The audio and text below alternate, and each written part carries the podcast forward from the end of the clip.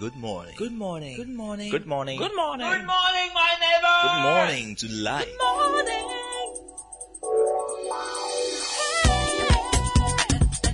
Music. Talk. Inspiration. In perspective. Express yourself. Good morning, my neighbor. Citi FM, your station. It's a refreshing lifestyle. Citi FM 97.3.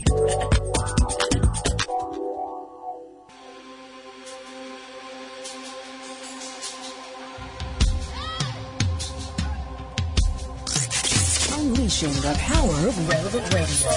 This is Citi 97.3.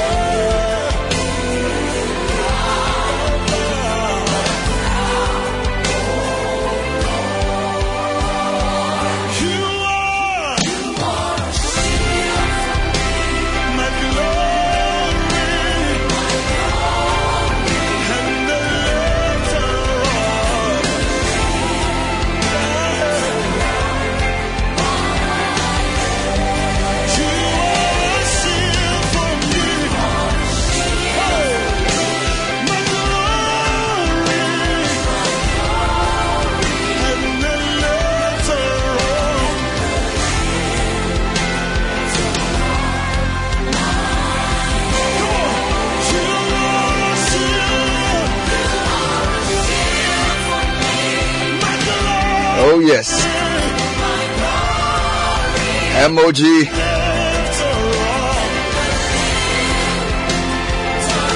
Twenty-seven minutes past six. Welcome to your favorite radio show in the morning.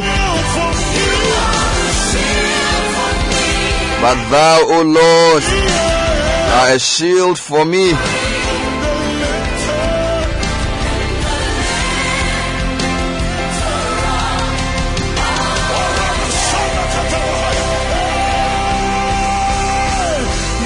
It's a big, big, big word. It says, Lord, how are they increased that trouble me?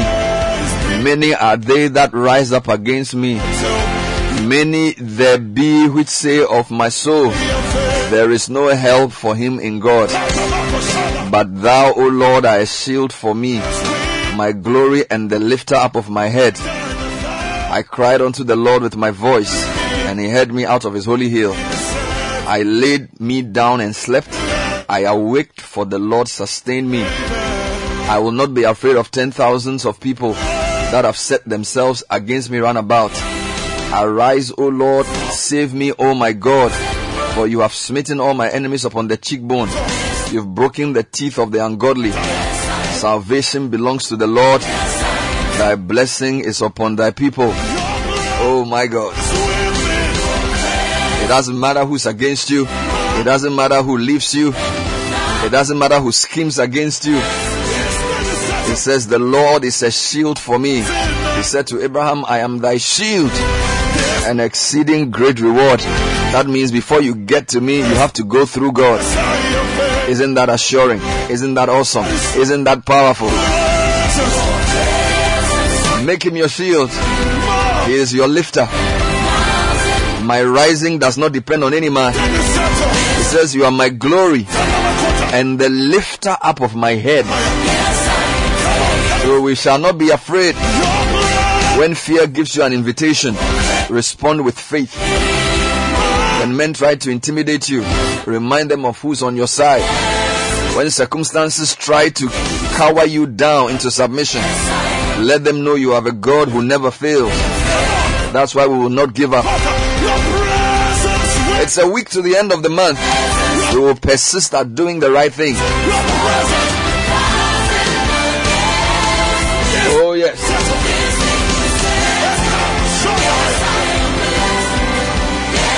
One of the new and better voices of gospel music in the city.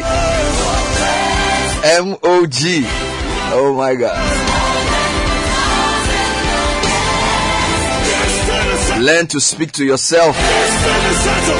Learn to hear your own voice when you are in the valley of decision. It helps to keep you going when there's no other voice of encouragement. It says, David encouraged himself in the Lord. Don't always look outside for inspiration. Sometimes inspiration is within, from the river within. That sense is brought to you by ADB. Let's talk about a loan. Let's talk about helping you go through the rest of the month. Let's talk about helping you sort out the issues that make you have a headache. Give us a call on 0244284197. It's not only a Greek, it's more. It's truly a Greek and more. Ask about our payday plus and other loan items that can help you go through the season.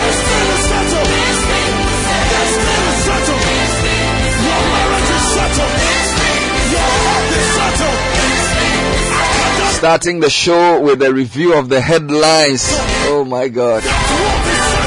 Newspaper review coming your way this morning is brought to you by Total. The Quartz 9000 Future Zero W20 reminding you to keep filling up, to keep using it for optimum performance, for optimum efficiency. Join the Total Quartz Nation movement now. It's a whole movement. Also brought to you by Fidelity Bank. Visit our website to use your Fidelity mobile app to update your records. It takes only a few minutes. Call 0800 003355 for more information.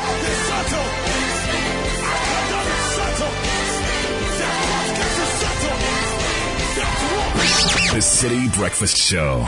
Rise above the noise. Join the conversation on the Citi Breakfast Show on Facebook at facebook.com forward slash citi 97.3, Twitter at twitter.com forward slash citi 973, and Instagram at instagram.com forward slash citi 973 with the hashtag citicbs. This is the, the Citi Breakfast Show.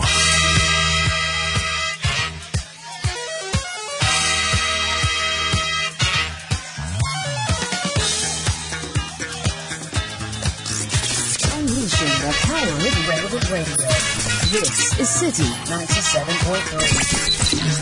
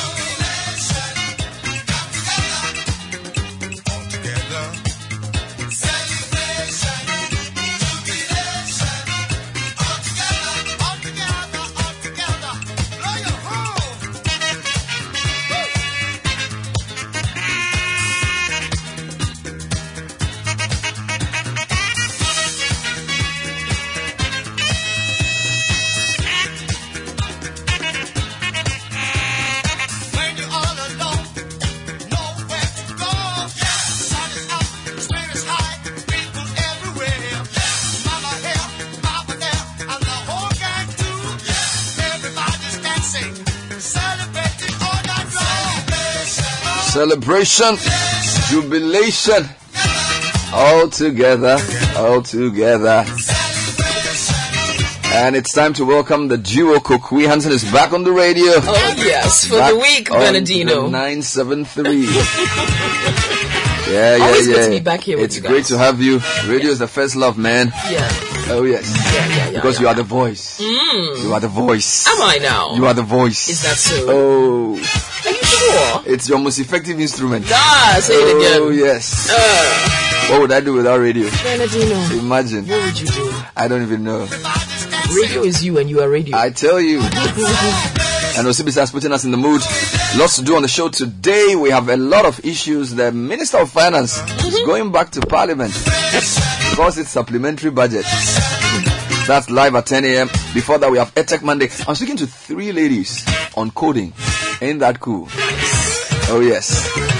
All of that and more within the next three hours. Let me say good morning to Nathan as well. Hi. Good morning. How are you doing? Yeah, I'm alright. Ready for the show? Yeah. Ready for the budget? Yeah. Ready for the money? okay. It's an interactive show. Get in touch. 054 998 6996. Let me repeat the number 054 998 6996. Alright, so sustain the key and give us the first headline. Oh, Daily Graphic. that's not bad. That, that's actually very good. Mm. Asomdwee Park. I, I'm, wishing, I'm wishing for the day you, you would sing the headlines. Oh, Daily we can do that. Asum J-Pack, all together. Refurbished. Not bad at all. Not bad at mm. all. Not bad at all. Charlie, that's what the graphic is leading with now. The Is 10th it? Anniversary of uh, mm. late President Mills' demise. Asomdwee Park refurbished. Nice one. Mills won't be forgotten. This is President. Kufuor. Charlie. Unnecessary. Obibiu.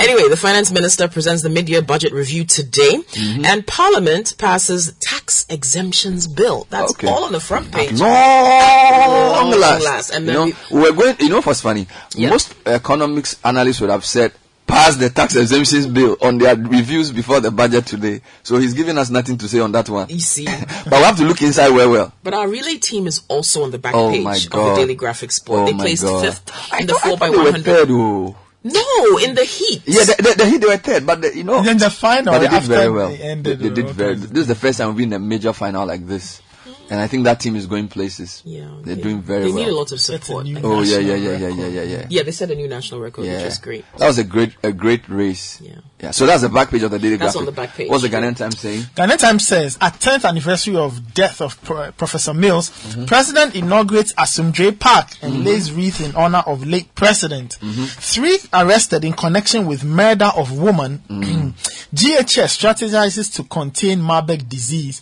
and don't charge students under free SHS. It will make it failed policy. Ah. That's according to Child Rights International. Seriously? And on the back page of the Ghanaian Times, Black Galaxies wallop local squirrels in Chan qualifier. Local squirrels. Yeah, and Ghana shows class at the Wako Kickboxing But why, Championship. why would you call your national team squirrels? Like what? What virtue? What virtue squirrels bring to a team? I understand eagles. I understand lions and things. Like black, like local squirrels They are tiny and nifty, and they zip around the place really well. looking for looking it. for nuts. Nuts. For acorns and yeah. Charlie, sorry. okay, let's look at the Herald newspaper on their front page. Akufo-Addo government caught between pride and reality hmm. as Education Ministry forces GES boss to eat his words Charlie. over free SHS food shortage across the country. Hmm. Also, Kweku Kwarteng wants Finance Minister's confession on reserves concealed, and NPP's John Boadu boycotts handing over ceremony at headquarters. That's all on the front page of the Herald. The finder, the finder says a befitting honor. Prof. Mills' legacy will not be forgotten. The president is speaking. Dr. Bawumia cut sought for 450 million dollar first inland marine port in northern region. Aligning any cost to free SHS will make it a failed policy.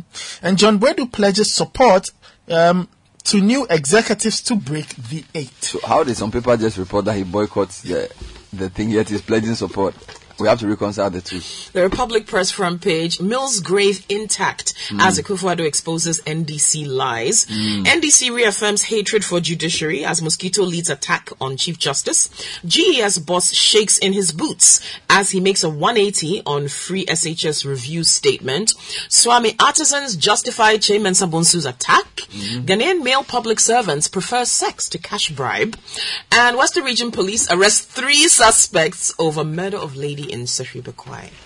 Is that also in the report that they put together? Or was a different report? The Which corruption one? one. The corruption one. Yeah. Oh, Is it in the, the? the preferring. Yeah, because you know there's a big report on Yes, corruption, is. people's experiences. Maybe we'll Yes. deal with that as well. Eh, it's in Yeah. the Republic Press. I'll I'll make sure I save the page so that we can do it. But what's the difference between a squirrel and a, a porcupine? No, Oh, they're that's very quite- different. That's very No, you know, because when I was saying like, oh, uh, the squirrel is not such a team. Kotoko is one of our biggest teams. Yeah. yes, And their, the their emblem is a porcupine. But a porcupine is very powerful. and very prickly. A porcupine can tame a whole lion, depending on how you are Yeah. afflict. All right. The Chronicle says Atta Mills' loyalists defy NDC. Mm. Koku, E.T., Baba Kamara, Alote lead Akufo-Addo to commission renovated Asomdwee Park. Nyinaa. Ɛnyɛ-? Coca insists NPP will bring the aid. Beware, COVID-19 still devastating Greater Accra. And John Boadu promises unflinching support for new party execs. Hmm. The anchor front page, WAEC suffocates over no cash. Hmm. 15 mining commit- committees inaugurated in northern regions, and Bawumia declares support for new NPP executives. Hmm. Right? The new crusading guide says the Kufado explains divisions in NDC over Asomdwee Park, rehabilitation not my making. Mm. Ghana makes progress on implementation of sustainable development goals, Professor Gyan-Baffour declares at the UN. Retraction, Martin Kpebu's comments without prejudice. Hmm. John Kumah urges AU to rebrand Africa as global frontier for mm-hmm. productive investment. Uh-huh. And questions bank Huh? Masa, if you can't read it, uh, start I- I- again. I'm just here. Okay. Questions Bank. GH launches website for BC WASSCE pass questions. Okay. Sometimes they put the comments at the wrong place. Yeah, there's not there's no punctuation actually. Nungua condemns violent chief uh, violent chief priest. So all this in the crusading Yes, the guide. new crusading The new crusading. front All right. page, yes. The all right. Informer front page, All right. Akufo-Addo dispels malicious propaganda, Mills tomb not tampered with. Also, construction of Asomdwee Park. NDC man blasts party gurus and Mills family and says Koku Anyidoho did no wrong to warrant Hmm. insults. $200 million debris port project begins and information minister fights lawyer over unprofessional and shameful accusation. Hmm. Right. The Inquisitor says fire on the mountain. Government chokes WAEC. 2022 WASSCE in danger because of lack of funds. Hmm. COVID-19, GHS worried over rise in infection among children in Accra. Hmm. Government largely responsible for current economic woes, that's Franklin Cudjoe speaking, mm-hmm. and KNUST Basic School closed down. Hmm. The Daily Analyst front page, remembering Atta Mills, renovated Asomdwee Park commissioned, and Akufo-Addo denies using occasion to bring division in NDC. Also, Mills shows himself to me at night. Koku Anyidoho reveals. Wisconsin oh University to support GJA with scholarships to sharpen skills of members. Hmm. Bawumia cuts sword for first inland marine port in northern Ghana, and more headlines on the front page of the Daily Analyst. All right. The Economy Times, rise in public debt slows. Rise in public debt slows. Rec- uh, records 393 billion cedis for first six months. Hmm.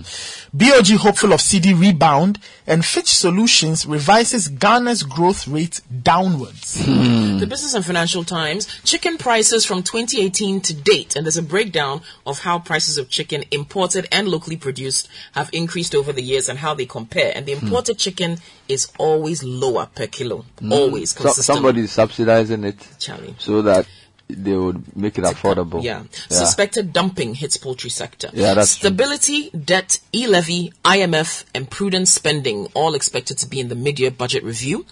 Public debt restructuring is paramount, Hmm. and government is keen on tapping into multi-billion carbon markets. All This right. is, um, All right. Regina Post speaking. All right. All right, let's get online. CitiNewsroom.com. Marburg virus. One more person dies. 40 quarantined in Savannah region.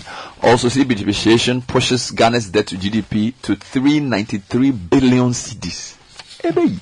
That's like 78.3% of our GDP. Meanwhile, Mahama says controversy over Mills's tomb unnecessary. And then the use of firearms for violent crimes increases by 4%. That's also on citinewsroom.com. My Joy Online is leading with Is Adwoa Safo returning to Ghana? Ghanaians ask as new photos pop up. Apparently, she was sitting in some private jet with some food in front, saying, "He, he prepares a table before me." I said, well, now I'll take the rest of what I know about Atta Mills' death to my grave. This is Samuel Atta Mills. So all kinds of things. Meanwhile, Akufo-Addo says Atta Mills will never be forgotten. And Mahama says Atta Mills was a dignified statesman. So they are both saying the same thing about Atta Mills, but basically they are having different programs to, to celebrate his life. And then uh, John Wood is quoted here, I have full confidence in new executives' ability to win 20. And then there's a disclaimer on Martin Kpebu's comment from um, uh, Joy on online. Star FM says, uh, same story, claims that Amil's tomb was desecrated is mischievous and false. And then uh, Ohine Jokum tells government, you've committed sacrilege in altering Mills's tomb. So, uh, two, two good stories. Dogboe, uh, Dogboe de- defeats Gonzalez to win WBO International Featherweight, and we also know what our team did. Two education stories for you. Food supply challenges in SHS is not resolved. Minority replies Adutwum. Meanwhile, SHS free SHS not under review. GES boss says so. So uh, that controversy is not going away. Citi Business News, media budget, government urge to cut down expenditure to align revenue targets. AGI is also calling for proper implementation of government policies to check inflation. I would have loved you to start with the BNFT for a change. Okay. They have a number of stories that I think summarizes all the economic issues. And I think the graphic and times have a few angles as well. Basically talking about what the priorities should be and what the finance minister should be doing today. So, with regard to the mid-year budget review, which we're Yes. expecting today for the finance minister to appear in Parliament, Mm. so it's a yet another important occasion everyone looks forward to. Government will account for how it has managed the economy for the first half of the year. Mm-hmm. So, um, the AGI and its chief executive officer, Seth Twum-Akwaboah, says government must use the mid-year budget review to bring about some level of stability and clarity to the Mm. microeconomic environment, saying we all know the challenges we have: high inflation, high policy rate leading to high cost of capital, rising energy prices, rising cost of freight, and so many things that are destabilizing the macroeconomic environment. So, in the 2022 mid-year budget review, looking at the rest of the year, what we want to see is an indication of stability, what government is planning to do to bring that stability. Um, Professor Quartey of ISSER, you know him, call, is calling for an e-levy review and for measures to reduce debt. Now, senior economist Courage Kingsley Martey says government should signal some commitment to strict enforcement of public finance management law in the mid-year budget as it is engaging the International Monetary Fund or IMF. Um, fiscal recklessness. Um, so there's just different aspects of what Of people are what the- expecting to hear, yeah. who's expecting to hear. If you go to the Economy Times, they also have a couple of stories on this. Well, yes, they say the rise in Ghana's total public debt has slowed to 300, uh, 393.4 billion or 54.4 billion dollars, mm-hmm. representing 78.3% of GDP mm. at the end of the first half of this year. Uh, compared with 334 or 58.1 billion dollars recorded mm-hmm. during the same period in 2021, according to the mm. BOG. Mm. The external component of the debt po- portfolio was 28.1 billion dollars, or 234 billion cedis, representing 40.5% of GDP. Uh-huh. And of the total debt stock, the domestic debt was 190.1 billion cedis, representing 37.8% of GDP. The allafrica.com has a story they culled from the conversation and it says Ghana's return to the IMF within three years underscores its deeper economic problems. It's a story written by Theophilus Acheampong and it summarizes where we are, rising prices, high inflation and other issues therefrom. Then you have uh, Fitch Solutions. Uh, they um, have revised Ghana's GDP growth to 2.6% in 2022 from its earlier forecast of 4.8%. All right. Again, on the mid-year budget review in the Daily Graphic, Mr. Ofori-Atta is expected to give an update on the e-levy, how much it has accrued so far, and to give updates on what savings have been made from expenditure cuts from the emoluments of government officials, including the reduction of fuel consumption and the slashing of salaries by 30% and other things. He's also expected to announce measures to shore up the gross international reserves which the Bank of Ghana put at $7.68 billion at the end of June of this year. Mm-hmm. And this covers just about 3.38 months of import cover. Mm-hmm. Sources at the Finance Ministry told the Daily Graphic that the Finance Minister will highlight reforms Mm-hmm. to the free SHS policy and the way forward to ensure that it is fully optimized amidst some challenges concerning the release of funds for feeding. They also hinted that he'll shed some light on the major government initiatives like Planting for Food and Jobs, One District, One Factory, etc. Mm-hmm. We are told NABCO personnel, for example, will be paid and integrated into USTAT and a few other initiatives on the tax side of things. So away from the economy, what else is big? Well, Professor Mills and all the other arms and legs. They should let him rest in peace. Well, Charlie. Mm. the, the president yesterday laid a wreath at the refurbished Asomdwee Park in Accra mm. to commemorate uh, the 10th anniversary of the death of Professor J.A. Mills, mm-hmm. the third president of the Fourth Republic. The Atta Mills family, according to the Ghanaian Times, the Atta Mills family, the Methodist Church, traditional leaders, the diplomatic corps, and the Atta Mills Institute also laid wreaths on the tomb of the late president. Now, P- Professor John Mills uh, passed away on July 24, 2012, after a short illness. He passed away while in office as president. Now, the president who is uh, President Akufo-Addo, he noted that the commissioning of an infrastructure project by the government should naturally be a joyous occasion and should elicit the display of pomp and pageantry in recognition of the feat achieved. And then he went on to say that all the divisions that you know we see now uh, quote are not of my making and do not in any way inure to my benefit end quote. Meanwhile, on the Daily Graphic, former President Mahama and his running mate from the 2020 elections, um, Professor Nana Jeno Ajiman, also laid a wreath uh, on the tomb. Now, former President Mahama said the late Professor John Evans Atta Mills was a great leader whose short reign as president saw economic breakthroughs for the country. He said Professor Mills' tenure le- yielded the most stable and prosperous economic outcomes for the country in the Fourth Republic. Under him, Mr. Mahama recalled that the country famously recorded its highest ever GDP growth rate of about 14.4%. He said that his biggest contribution to our GDP growth was the non-oil sector. He still holds the record for the longest sustained period of single-digit inflation of 33 months during his days.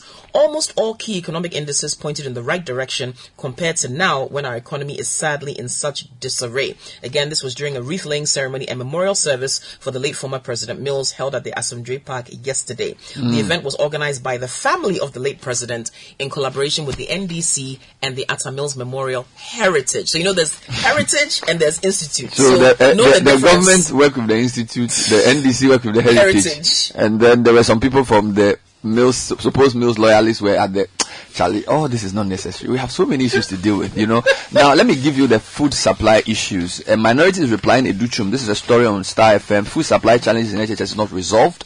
The deputy ranking member of the education committee, Dr. Clement Apaak, has refuted claims by the government that the food supply challenges in SHS have been resolved.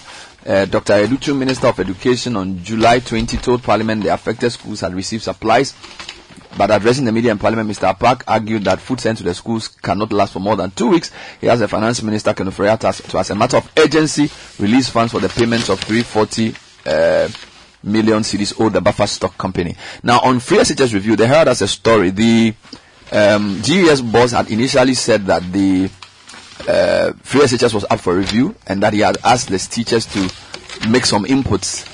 But it seems as if he's had to make a quick U-turn following uh, some backlash.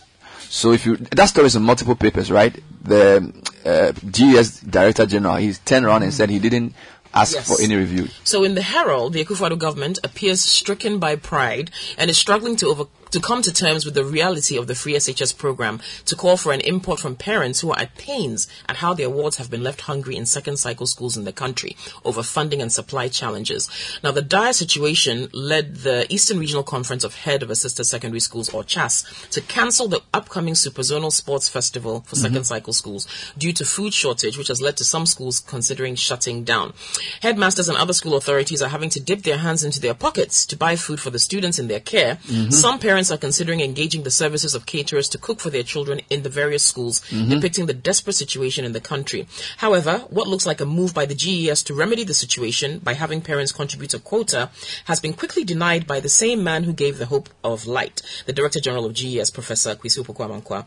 It is obvious his sudden U-turn is informed by a quick rebuttal issued by the Education Ministry Public Relations Officer Kwesi Kwarteng. Hmm. Now he tweeted and did a follow-up with some media engagements. The Minister for Education, Dr. Dr. Yaw Osei Adutwum, earlier confirmed that the government owes the National Food Buffer Stock Company an outstanding 340 million Ghana cedis. Because of this indebtedness is affecting the food supply. Now, Mr. Kwarteng insisted, as far as the ministry is concerned, hmm. discussions of review have not come to the table of the minister or the ministry. Hmm. But he said the minister is on standby for any review of the policy if such discussions I think come the up. find also has a story on free SHS. Well, the, there's a piece written by the executive director of Child Rights International, Mm. Bright Appiah. Mm-hmm. Now, the crux of his argument is that aligning any cost to free SHS will make it a failed policy. Now, yes, he says once cost is assigned to the policy to become a failed one, this is because the free SHS policy is not a pro-poor policy. But as we but see a here, is it, a, is it a successful policy? Uh, I don't know. Now, let me give you a couple quick stories. Uh, our, our tuna stocks are being depleted according to the Ghana. In fact, our fish stock are being overexploited according to the Ghana Tuna Association. Story says, Ristani Ama Mafio, the General Secretary of the Ghana Tuna Association says Ghana is overexploiting its fish stock and needs a holistic approach to curb it. That's on the GNA's front page. wanted to go quickly back to education. WAEC suffocating over no cash. Now, Mm. there's some allegations that the West African Examinations Council Mm. will struggle to conduct a smooth and credible exam this year Mm-hmm. because, contrary to spirited denial by the Education Ministry that government doesn't owe WAEC, Mm-hmm. the body is in fact struggling to conduct successful exams because they don't have enough funds. Mm-hmm. Now, sources told the Anchor newspaper that persons who supervised and invigilated the 2021 BECE, E, as well as script checkers last year, are yet to be paid their allowances. The non-payment of funds is directly affecting the conduct of this year's examination by WAEC. The council badly needs about 96 million plus Ghana cedis to start preparation. That includes transport, allowances for invigilators, depot keepers, examiners, supervisors, and so much more. Sources within disclosed that no money has been released to WAEC for the conduct of the 2022 WASSCE and Basic Education Certificate examination as of Friday, July 22nd. There's a story on ArrowAfrica.com that rising cost of living is affecting multiple nations across Africa. There's an UNCTAD analysis that shows that 10% increase in food prices will trigger a 5% decrease in the income of poorest families. And they're citing Kenya, they're talking about uh, Nigeria, they're referencing South Africa, Ghana is in there, Mozambique as well. So uh, our governments have a lot of work to do to ensure that people have enough food to eat and can afford the things they need to buy. We'll have to leave it here. Thank you very much, Koki. Thank you, Nathan. Coming up next is the Citi Business News. The Citi Breakfast Show. Rise above the noise. Join the conversation on the Citi Breakfast Show on Facebook at facebook.com forward slash citi 97.3, Twitter at twitter.com forward slash citi 973, and Instagram at instagram.com forward slash citi 973 with the hashtag CitiCBS. The Citi Breakfast Show. Rise above the noise. Just uh, fast approaching 7 o'clock. Citi Business News brought to you by MTN. All MTN SIM cards must be registered again with only the Ghana card by 31st July. So that's in a few days' time. This is to this is also applicable to your data SIMs, your modems, your turbonet, and your routers. Failure to do so will mean that you will not be able to use your internet after 31st of uh, July. You can go online to the portal, simregistrationportal.mtn.com.gh and fill out your details. Please know that the registration is free and you will not be required to make any payments. News is also brought to us by Enterprise Life and GOIL. Vivian Kai Lokko is here with the news. The Citi Breakfast Show.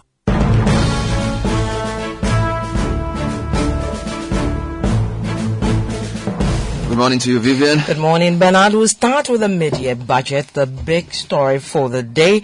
And the Minister of Finance, Ken Ofori-Atta, is set to present the mid-year review of the budget statement and economic policy of the government for the 2022 financial year later today in Parliament. Now, ahead of that, some stakeholders have been sharing their expectations, including a reduction in the ch- current charge rate of the e-levy and a review in the tax exemption regime to curtail revenue losses. We have more in this report. Among other things, the finance minister is expected to provide information on how revenue and expenditure had performed in the first half of the year and the country's current budget deficit figures. He is also expected to provide an update on the e-levy and how much it has accrued so far. With the government officially reaching out to the International Monetary Fund for support, the minister is also expected to make his first public official comments on this decision after publicly stating that the country will not go to the IMF. Ahead of this presentation, many stakeholders have been sharing their expectations. The Ghana Union of Traders Associations, for instance, is pushing for a review of the VAT flat rate. Dr. Joseph Obeng is the president of the association. the migration of the VAT flat rate of three percent that have gone to the standard rate of um, nineteen point two five, and that one is not helping um, trading, and it has also helped push up the prices of goods and services. It is part of the inflation that we are experiencing now. The Association of Ghana Industries is still calling for a full review of the benchmark values reduction policy. Here is the CEO of the AGI,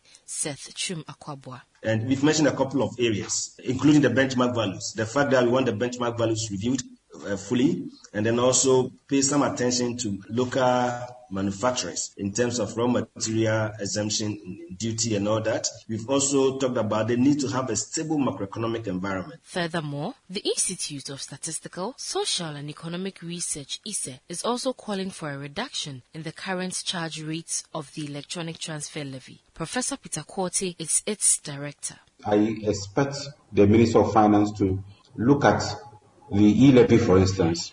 It is not yielding the needed revenue. I think we have to revise the rate downwards. I, and if we have to um, then tighten some of the you know concessions that, that have been given to some, you know, that's fine. But I think the rate has to be revised downwards. So I expect the finance minister to do the same. Chairman of the Mines and Energy Committee of Parliament, Samuel Atta Akyea, is however confident government will prioritize making revenue measures effective. I'm tempted to come to conclusion that he's going to look at the revenue measures.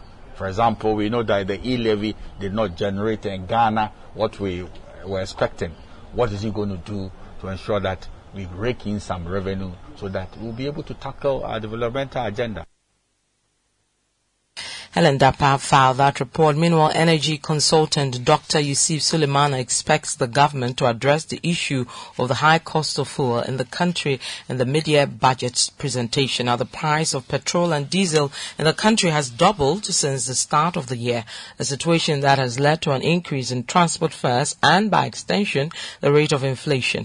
Dr. Suleimana believes the government must introduce stringent measures to manage the situation in order to stabilize the economy. The cost of energy is very high, skyrocketing, and it's just typical due to the fact that, I mean, we haven't had uh, crude oil prices in ranges that, that will make it easy for fuel prices to come down in recent times. Yeah, so as we speak now, crude oil prices are within the three digit figure, and there's no any indication that it might be coming down anytime soon. And so um, that calls for the fact that the downstream will always become, will, will always get hotter and hotter. It is just recent times that we have in the global space the crude oil prices coming down, albeit uh, not that to the not that to the extent that will impact the, the downstream side significantly. So what I expect this budget to to, to look at or to, to encapsulate is to bring forward or onto the table several innovative ways of cooling down the pumps. And this is not out of ordinary. Economists all over the world are thinking about ways of lessening the burden on the consumer.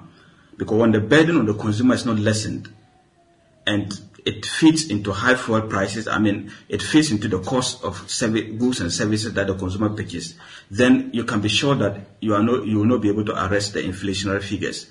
And so, yes, it's a double-edged sword that the government have to tackle strategically. Energy consultant Dr. Yusuf Suleimana. Meanwhile, the finance minister Ken Ofori-Atta risks losing his job as a minority caucus in parliament is gathering signatures to kickstart a vote of censure proceedings against him. The move seeks to invoke Article 82 of the Constitution, which provides the procedure of removing a minister of state through proceedings in parliament. Michael Budu has more.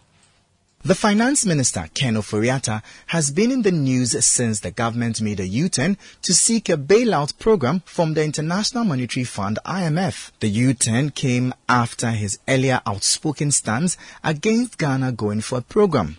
Many have since called for his removal from office as they argue doing so could help boost investor confidence. So far, the minority in parliament are reported to have secured over hundred signatures of colleagues to further their quest to secure his removal. If the notion is admitted, the Minister for Finance will be the second in recent times to have such a motion filed against him following that of the Minister of Health, which is still pending in the House. The Newsdesk report filed by Michael Ogbodu. Know, the Minister for Parliamentary Affairs and Majority Leader Osei Mensah Bonsu is optimistic that the tax exemptions bill will be passed before the end of this week. When approved, the bill is expected to harmonize the tax exemption and incentives regime in the country and help make it more efficient. It will comprise tax waivers given to local and foreign companies to encourage increased investment and more foreign direct investment in the economy. The bill was withdrawn from Parliament last month to make way for corrections and amendments. But Osei Kyei Mensah Bonsu has assured that the tax exemptions bill will be passed before the House adjourns sitting on Thursday. We need to regulate the tax exemptions to create a much more harmonized regime. Because between uh, 2012 and 2020, this nation lost in terms of taxes 14.03 billion of taxes that otherwise ought to have been paid to the state. And this amount does not include exemptions from the payment of corporate and individual income taxes and uh, concessions on tax rates, petroleum tax reliefs, custom tax exemptions, and so on. If you should include all these, you realize that would perhaps exceed about 25 billion between 2012 and 2020. And if you should denominate in dollar terms, 2012, when the dollar was exchanging for less than two cents, you realize that perhaps we'll be counting this in the region of about 10 billion dollars. So undoubtedly, these amounts are huge, and this is why we need to streamline it. We hope that we should be able to pass the bill. Worst case scenario before the House adjourns, and the House is programmed to adjourn on the 28th of this month. Osei Kyei Mensah Bonsu is the Minister for Parliamentary Affairs, also the Majority Leader in Parliament. Has now joined Gideon Amoiniche of Databank for the latest updates on the Ghana Stock Exchange. Price declines recorded by Ecobank Ghana and CalBank on the Ghanaian stock markets last week dragged the levels of the stock market indices. Ecobank Ghana traded lower by 75 pesos to 6.85 pesos, while CalBank shared 5 pesos to 75 pesos. Accordingly, the year-to-date loss of the benchmark Ghana Stock Exchanges Composite Index expanded to 12.51%. Likewise, the year-to-date loss of the free float adjusted DSI 20 index widened to 11.5%. This week, Access Bank Ghana is likely to close higher due to the increased demand for the shares. CalBank, however, is expected to shed some persuades underpinned by the excess supply of the counter on the bears. Gideon Amoiniche of Databank. Well, that's it for the breakfast edition of Citi Business News brought to you by GOIL Enterprise Live and also powered by citibusinessnews.com. The business team returns later today at 1 o'clock and 5, 5 6 20. My name is Vivian Kai Lokko. Do have a good business day. Join the conversation on the Citi Breakfast Show on Facebook at facebook.com forward slash citi 97.3, Twitter at twitter.com forward slash citi 973, and Instagram at instagram.com forward slash citi 973 with the hashtag CitiCBS.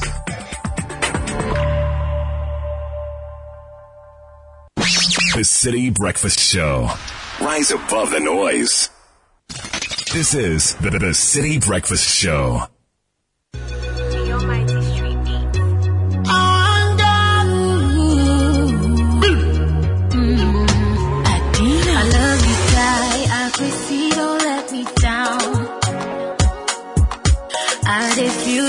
Be lie. Oh, Bema, so inside the auto. If you know they my body, my mind go dey bust you. If you know dey my body, you know dey my body. Oh Lord of mercy, be like something they do me, oh. Makuma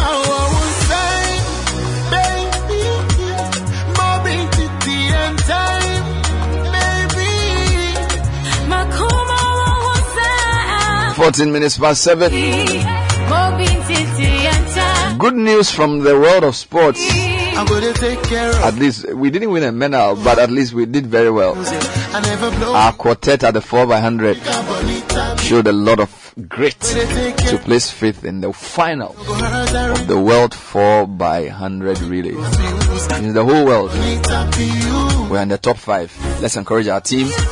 Sure, there's more on this from kickoff. And the Black Galaxies beat the Charlie, the name they fit- the Squirrels. Charlie, how do you call squirrel in me? I don't even know squirrel in my language. see, people need to be released from the bondage of animal names for their national team. What is this? Like, Eh, so is are they the black squirrels or they are the uh, uh, young squirrels or they are the Beninois squirrels? I mean squirrels. Like why do you name of all animals? Charlie squirrel? What's, I don't even know what's the what's the name of squirrel in the tree. Me, I don't even know, sir. Or, I don't know what squirrel. eh, eh, do, uh, do, do you have squirrels in Ghana? I think squirrels called Opru or something like Opru. Just say, um, um, um, um, um, um, pro tum tum. Charlie. So we beat them 3 0, and we are going to their hometown to also beat them again. As we qualify for Chan, we have another game if we qualify to meet Nigeria. But kickoff is brought to you by Letshego Ghana Card Update. If you've not updated your records yet, you need to do so quickly. Visit any Letshego branch to update your records with your Ghana card to enable you us serve you better and faster. Call or WhatsApp 0574 065 958 or call 0302 208333. Letshego, let's improve life.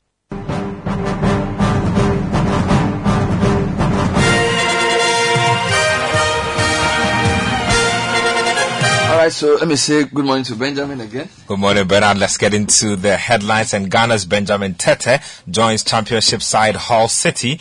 The Black Galaxies of Ghana record convincing win over Benin in the Chan qualifiers, and Isaac Dogboe becomes number one contender in the featherweight division after defeating Joet Gonzalez.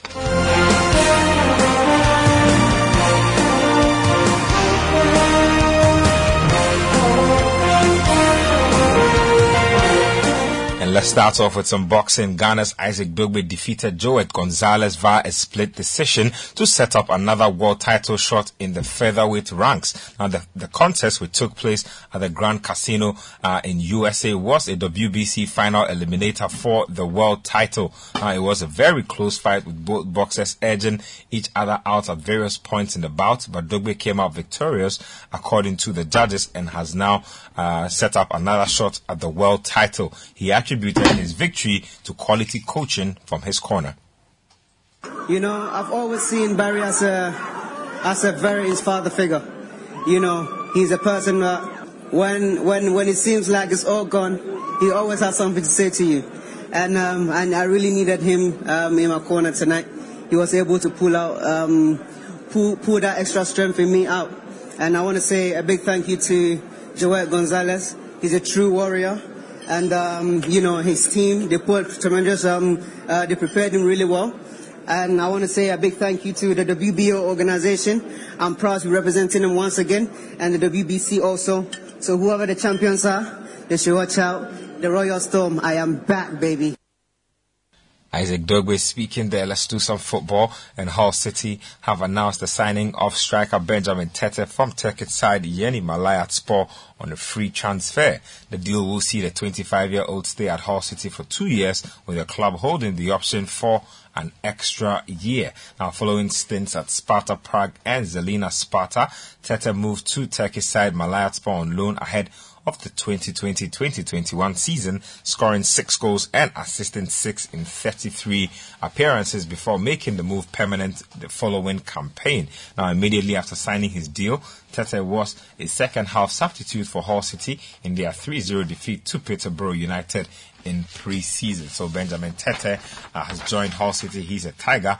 All the best to him. Uh, let's do some other news. In the Black Galaxies of Ghana on Sunday uh, handed Benin a 3-0 thrashing at the Cape Coast Stadium in the first leg of the first round of the Chan qualifying series. Now, the game saw three Hearts of Oak players score one in the first half and two in the second half to help Ghana win the game. Now, Ghana have missed out on the last three editions of the Chan um, of the Championship of African Nations, and should Ghana hold on to their 3-0 advantage, they will face Nigeria in the second round of the qualifiers to order uh, in order to book a slot uh, to the uh, Chan, which is to be hosted in Algeria in 2023. So, uh, good uh, first uh, leg in uh, that next round after winning 3 0. Let's see if Ghana can complete uh, that second leg and indeed make it to the next round. Let's get to some preseason action, and there was a lot of it this weekend. Liverpool head coach Jurgen Klopp he believes that the negativity surrounding uh, the early performances of new signing Darwin Nunez after his, after his first two games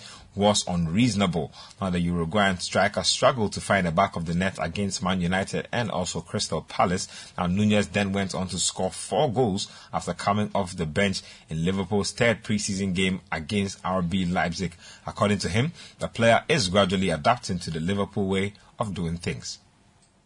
He, didn't gel in the group so quickly. That the, group is the best group I, can, I ever saw to, to, to bring in to, to, to help players to settle. To be honest, um, but um, it was always clear that um, in, in, a situation like this, that a striker with his uh, skill set will need time because it's different to what we had before.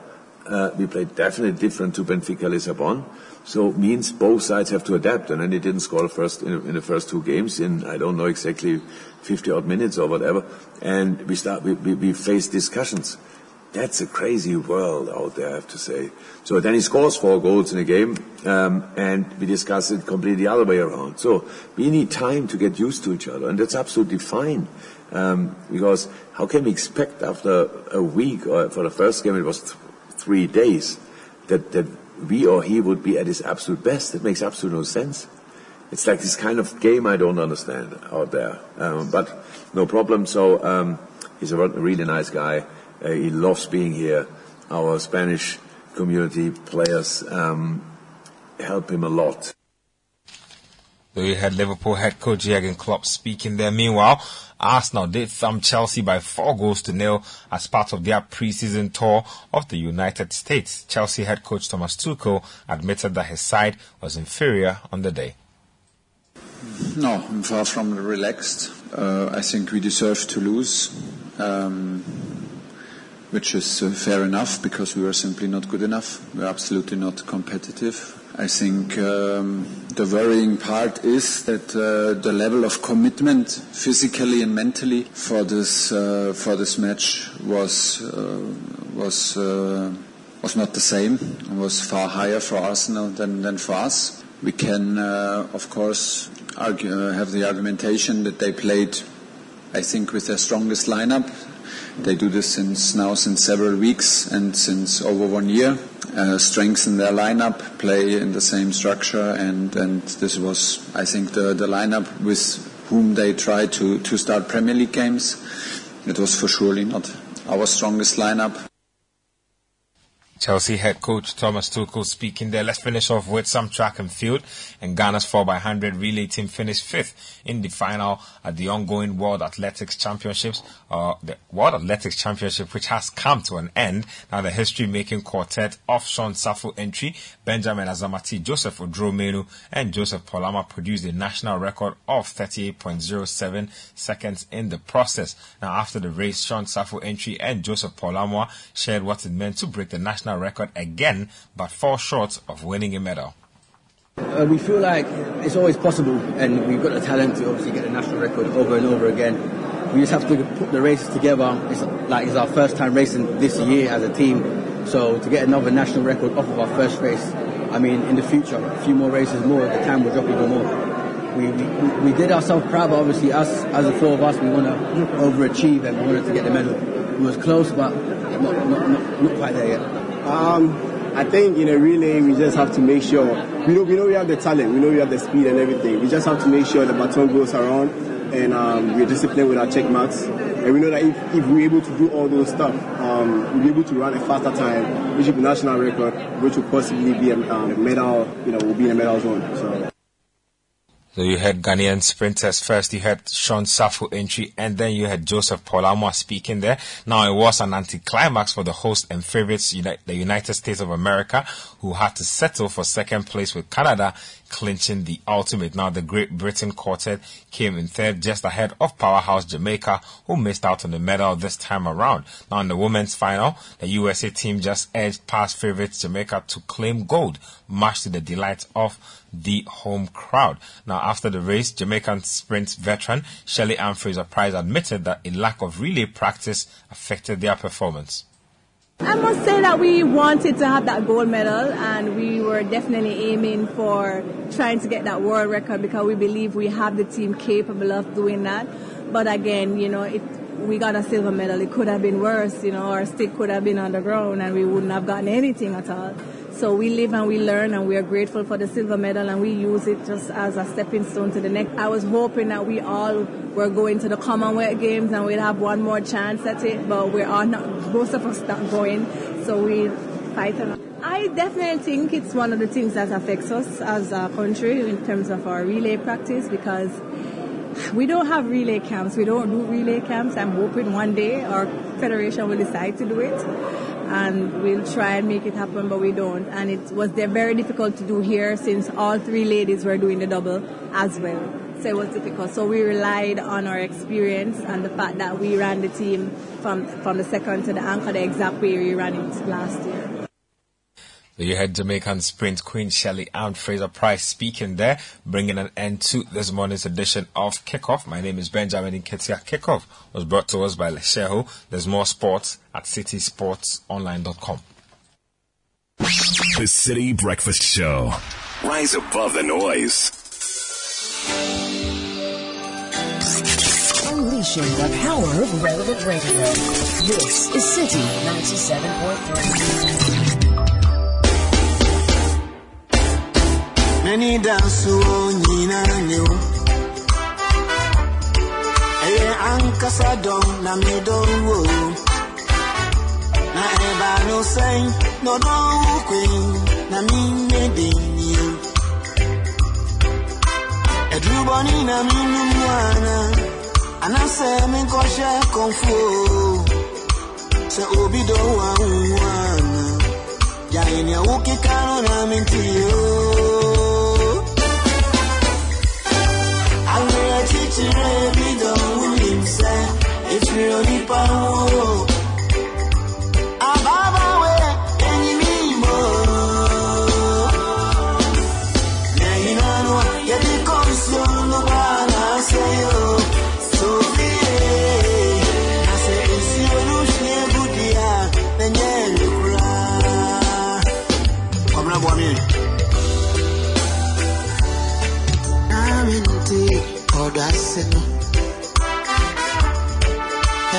Ela musu na meti odasi. Kafi endese akikimia Afina uko. Dowi Walai talai. Bekwa ya ajiwana Yonfeno kwa ewo Sema fungu wakati rebio Na mimpa uche ona nyesa ejayo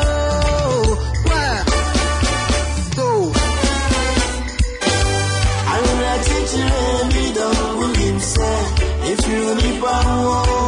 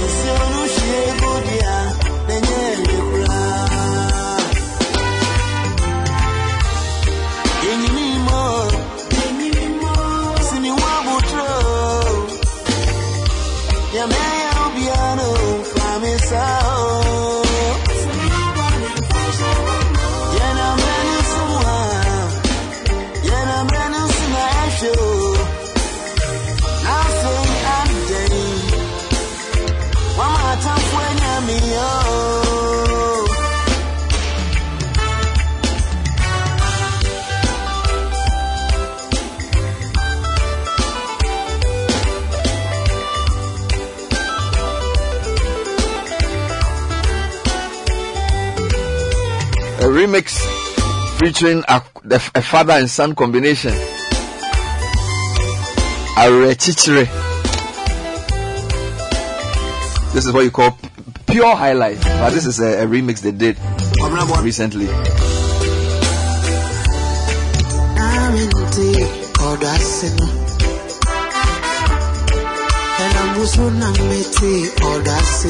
odasino. Elamusuna meti odasi. And I think it's a good song to use for the dedications this morning. Happy birthday to Reverend Samuel Ewukujeche, Senior Pastor of ICGC, the Royal Temple Awoshie, and Regional Overseer for the Central Region. You are a blessing to us, and it's our prayer that God's anointing upon you continues to increase.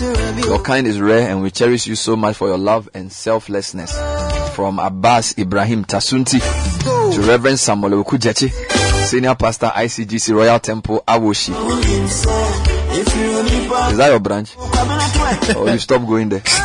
Are you you used to be in some ICGC in some corner that's that? that's uh, ICGC Kwashima. Kwashima, Kwashima. Birthday wishes uh, to uh, es- uh, um, Estapokwa Ofori.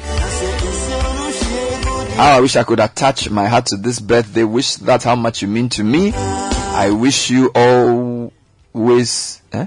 I wish you always be happy, and I'll do everything humanly possible to make you happy. I'm, I'm thinking I'm reading this wrongly. I wish you would always be happy. So this is coming in from Isaac Ajay Kwachi, Deputy PRO of the Ministry of Roads and Highways, to his beautiful queen Esther Ofori, celebrating the goodness of God on the birthday of Mrs. Anana Nashome Siamama or Siama. Today, Anna, we love you so much. You are special to God and to all of us. From your husband, your parents, your siblings, and all your loved ones at home and around the world. Mrs. Anana Nashome Siama. This morning, I don't know what I have. I mean, I have to eat something. Happy birthday to my hero, number one gentleman, husband, and friend. Your love for God, your country, and family is pure and spotless. Thank you for being a sweet and faithful husband to me. My honorable honey, you are a proof of God's love for me. The boys and I couldn't have asked for a better leadership. Walk shoulder high today and always knowing that you are a great father, a loving husband, and an adorable son of the people of Tema. We love you. Coming in from the wife, Lola Asise Ashite, to the husband, Honorable Johan Amashite, the Metropolitan Chief Executive of Tema. Ali, you're, you're a big man. What? This message your wife has loaded for you today. It's not easy. So, Mrs. Lola Ashite is wishing her husband, the MC of Tema, a lovely birthday. Happy 40th birthday to Robert Niabe of SG Ghana. We thank God for your life, your kindness, and your integrity. Forever grateful to God for giving such a wonderful husband and father. God bless you. From your wife, Agnes Opoku Sapong, and your children, Na Yabole. I'm hearing some names today. oh. A new Odenke. Charlie, this name, when I was in primary school, there was a guy called Odenke. So, New Odenke Abe. That's Marcel Desai's Ghani. It's a nice name, but I don't hear a lot of people call it. You know, I had some names today I like. I had I like the name Nashome. Na, is this Nashome or Nashome? Nashome. Nashome. And then I had another one today. This one, um, uh, Nayabole. Never heard that name before. Nayabole. And New Odenke. I like name. I like the name Odenke. It's a nice name. And let me send belated birthday wishes to my brother Kwesi Akwalache. Okay. Yesterday. Oh, that was his birthday yesterday. Yeah. God Oh, bless nice, you nice, and, uh, nice, continue, nice. continue to Yabole, keep uh, you. Oh, it's Yabole. Yabole. Yabole. Which it sounds like somebody from Nungua or something. Yabole. All right, uh, Bernard, belated uh, birthday wishes to uh, Janelle Ekiamwaku. Okay. That's from her dad, All right. her mom, and All right. Auntie Gina, myself, from grandma, from everybody. And for Edwin, everybody. Yeah. Happy birthday. And to Mrs. Sylvia Osei-Owusu, wife of the first Deputy Speaker of Parliament. All right. Hey, that's, uh, what's the name of the church? Joe Wise. Joe Wise. All right.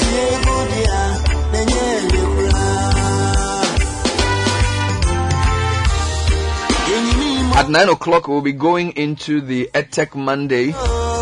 And I'm so excited this morning. I was speaking to three ladies on coding. Three ladies on coding. It's going to be really exciting indeed. Watch out for that one. EdTech Monday is brought to you by the um, MasterCard Foundation with support from um, Meltwater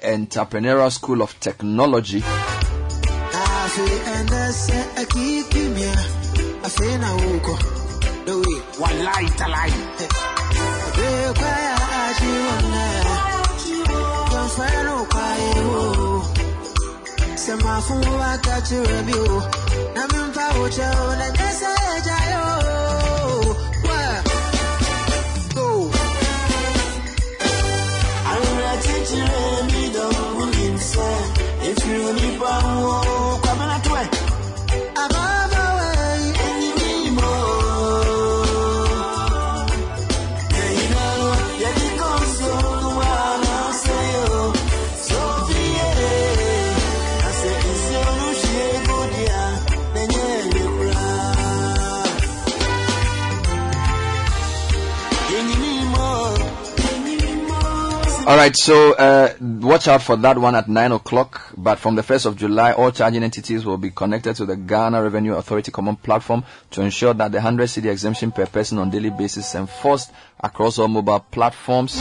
Remember to link your Ghana card to your bank account and mobile numbers to enjoy the e-levy exclusions. If wrongfully charged the e-levy, or if wrongfully charged the e-levy, contact your bank or telco. Let your taxes work for you. Let's build Ghana together.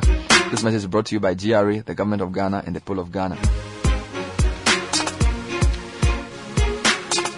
So, what are you expecting in the media budget? Are you expecting anything at all? There's, I think we've had econ- economic issue overload. We've had economic issue overload from IMF to inflation to all the things. So, I don't know.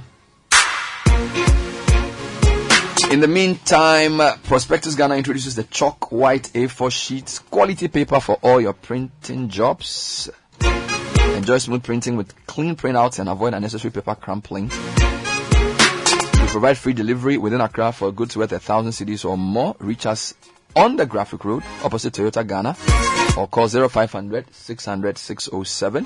Prospectus Ghana, your one-stop shop for all school items and stationery.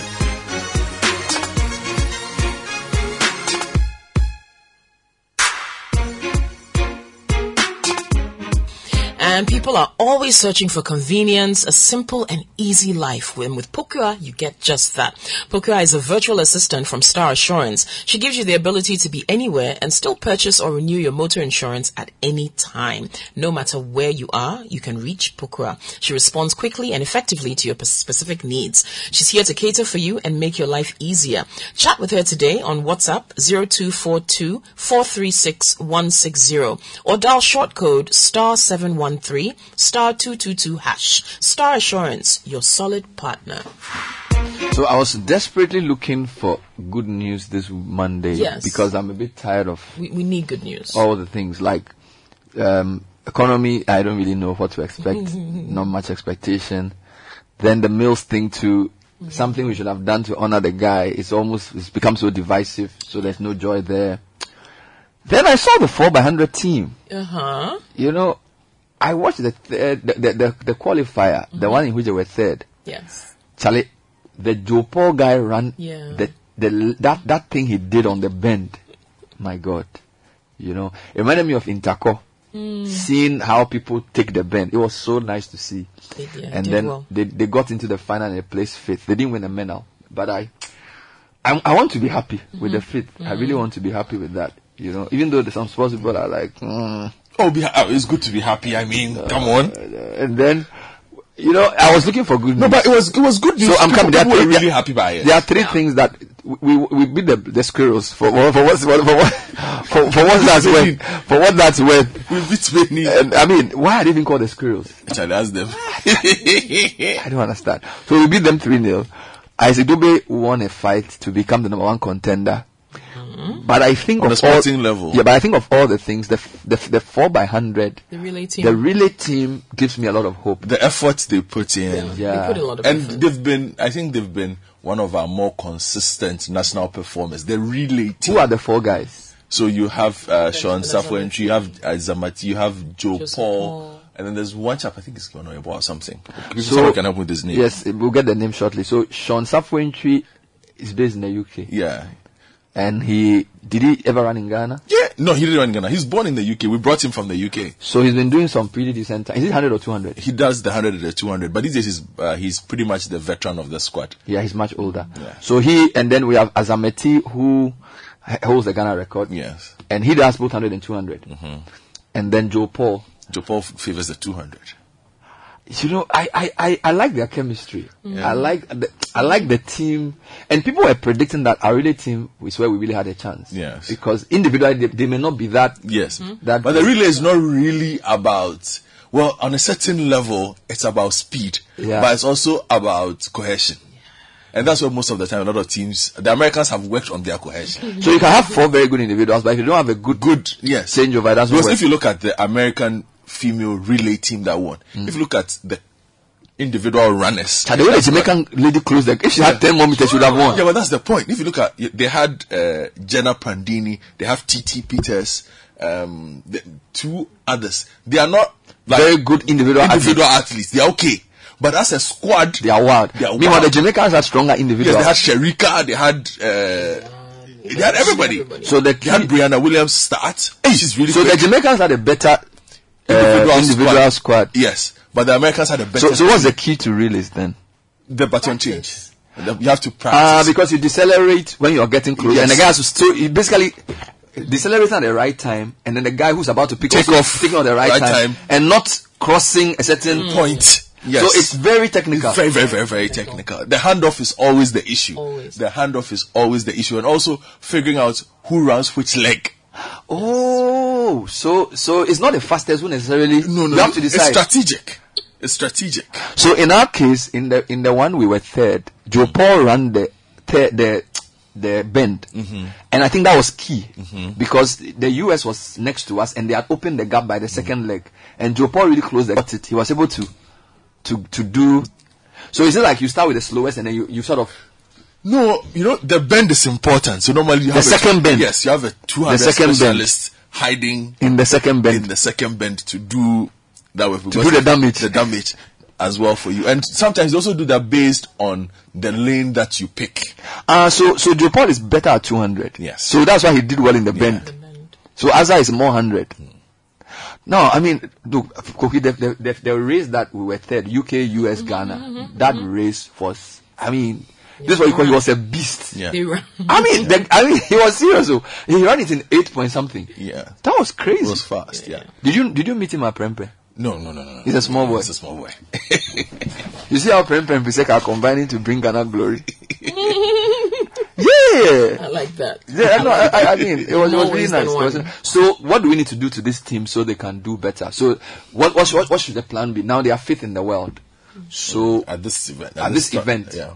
So the next big event is what? Commonwealth Games is coming right up, and I think they stand a very good chance. So Commonwealth Games is like their peak at the right time. Yeah, the Jamaicans are there, Jamaicans the Canadians are there, But it- the the Brits Jamaicans. are there. Yeah, but I'm just saying that it's, it's they- another meet. Wait, there's no, there's no, the Americans are not in the Commonwealth Games. no, they are not. But the Brits are there. The Brits are there. The Canadians are there. But if you look The at the, if you look are at the finals, historically, Mm. Jamaica, US, UK, Canada have been doing well in the Commonwealth Games. But I think we stand a chance. Mm. We stand a chance, We stand of course. chance. We do stand, that's what I'm We saying. stand a chance. They have For form. Mm-hmm. They have form, and the good thing is the Commonwealth Games uh, it follows almost directly after the World Championships. Oh, nice. Yes. Oh, nice. So, so we should just take them back to camp. Basically, that, that's what they will do. Mm-hmm. And then, I think they've spoken about this before. The fact that they don't have enough chances to run together. See, Commonwealth So- Games starts 28th July. Oh, nice. That's like Yeah. this week. Yeah, so they are going straight into So the this is good Games. because they've been running together at the Worlds, so they can continue that. But otherwise, you know, off season, what? How do they get together to to to practice to run? It's a bit difficult because they're in Why, different where are they based? So Sean is um, Azamati is based in Texas. US. Uh, Not where's Joe based in Paul? the US. He's also, Al- in the also US. in the US. But Sean is in the UK. Yes. Wow. So they have Joseph Manu, Sean Safo-Antwi, uh, Azamati, and then Joe Paul. Wow. I'm watching the, the race again. It's beautiful, honestly speaking. You know, the relay is there. I mean, in our days, Interco, the the relay is there. Yeah, the one. forward to. I mean, people will be people will be outside the stadium when they say four by hundred. They count. Charlie, everybody. Four by one also ends. It ends the, the tournament. The tournament. So traditionally, four by one is like the the. The, the hundred is the blue ribbon event. So but 100, the- yes, everybody wants to watch The- the 100. But the relay is always the one I that know, brings. when I remember Interco, because of the drama, you know, there's drama. There's drama. Yeah. So when they're coming to do the four by hundred, the stadium goes quiet when they're coming to start. Yeah. Everybody is waiting to see, and this it's one though was the Jamaica USA Usain Bolt doing the anchor. Yeah, that's That fast. that that that, That was like that was the world record. That was the- yeah, that was the world An record. insane But Bo- race. Bolt ran the. The leg. Was it the Bolt Asafa group? Yes. No, this Asafa one was in that group. No, but the one who made that race was um, Johan Blake. Johan he Blake. chased down He Tyson burned- Gay in, in the The- bend, in the the bend. bend. Yeah, yeah, yeah. He yeah, made yeah, the yeah, race. Yeah, yeah. Like because a- the yeah. final, the leg, the final leg was Usain Bolt, Daniel Bailey. Daniel Bailey is Daniel no match for couldn't- Usain Bolt. Even though he's his training But partner. the Americans had bet on Tyson Gay because Gay is really good So with they, the want, they wanted Gay to do the bend. Yes. And then give it to, I think it was this tall guy. to Bailey. It was Gay to Bailey. Okay. But And, uh, and then Johan, Blake, Blake ran the bend of, his, life. My God. I don't think So the bend is the main thing. He's run. It depends where, but in that particular race, the bend, Charlie, and then Usain also stepped.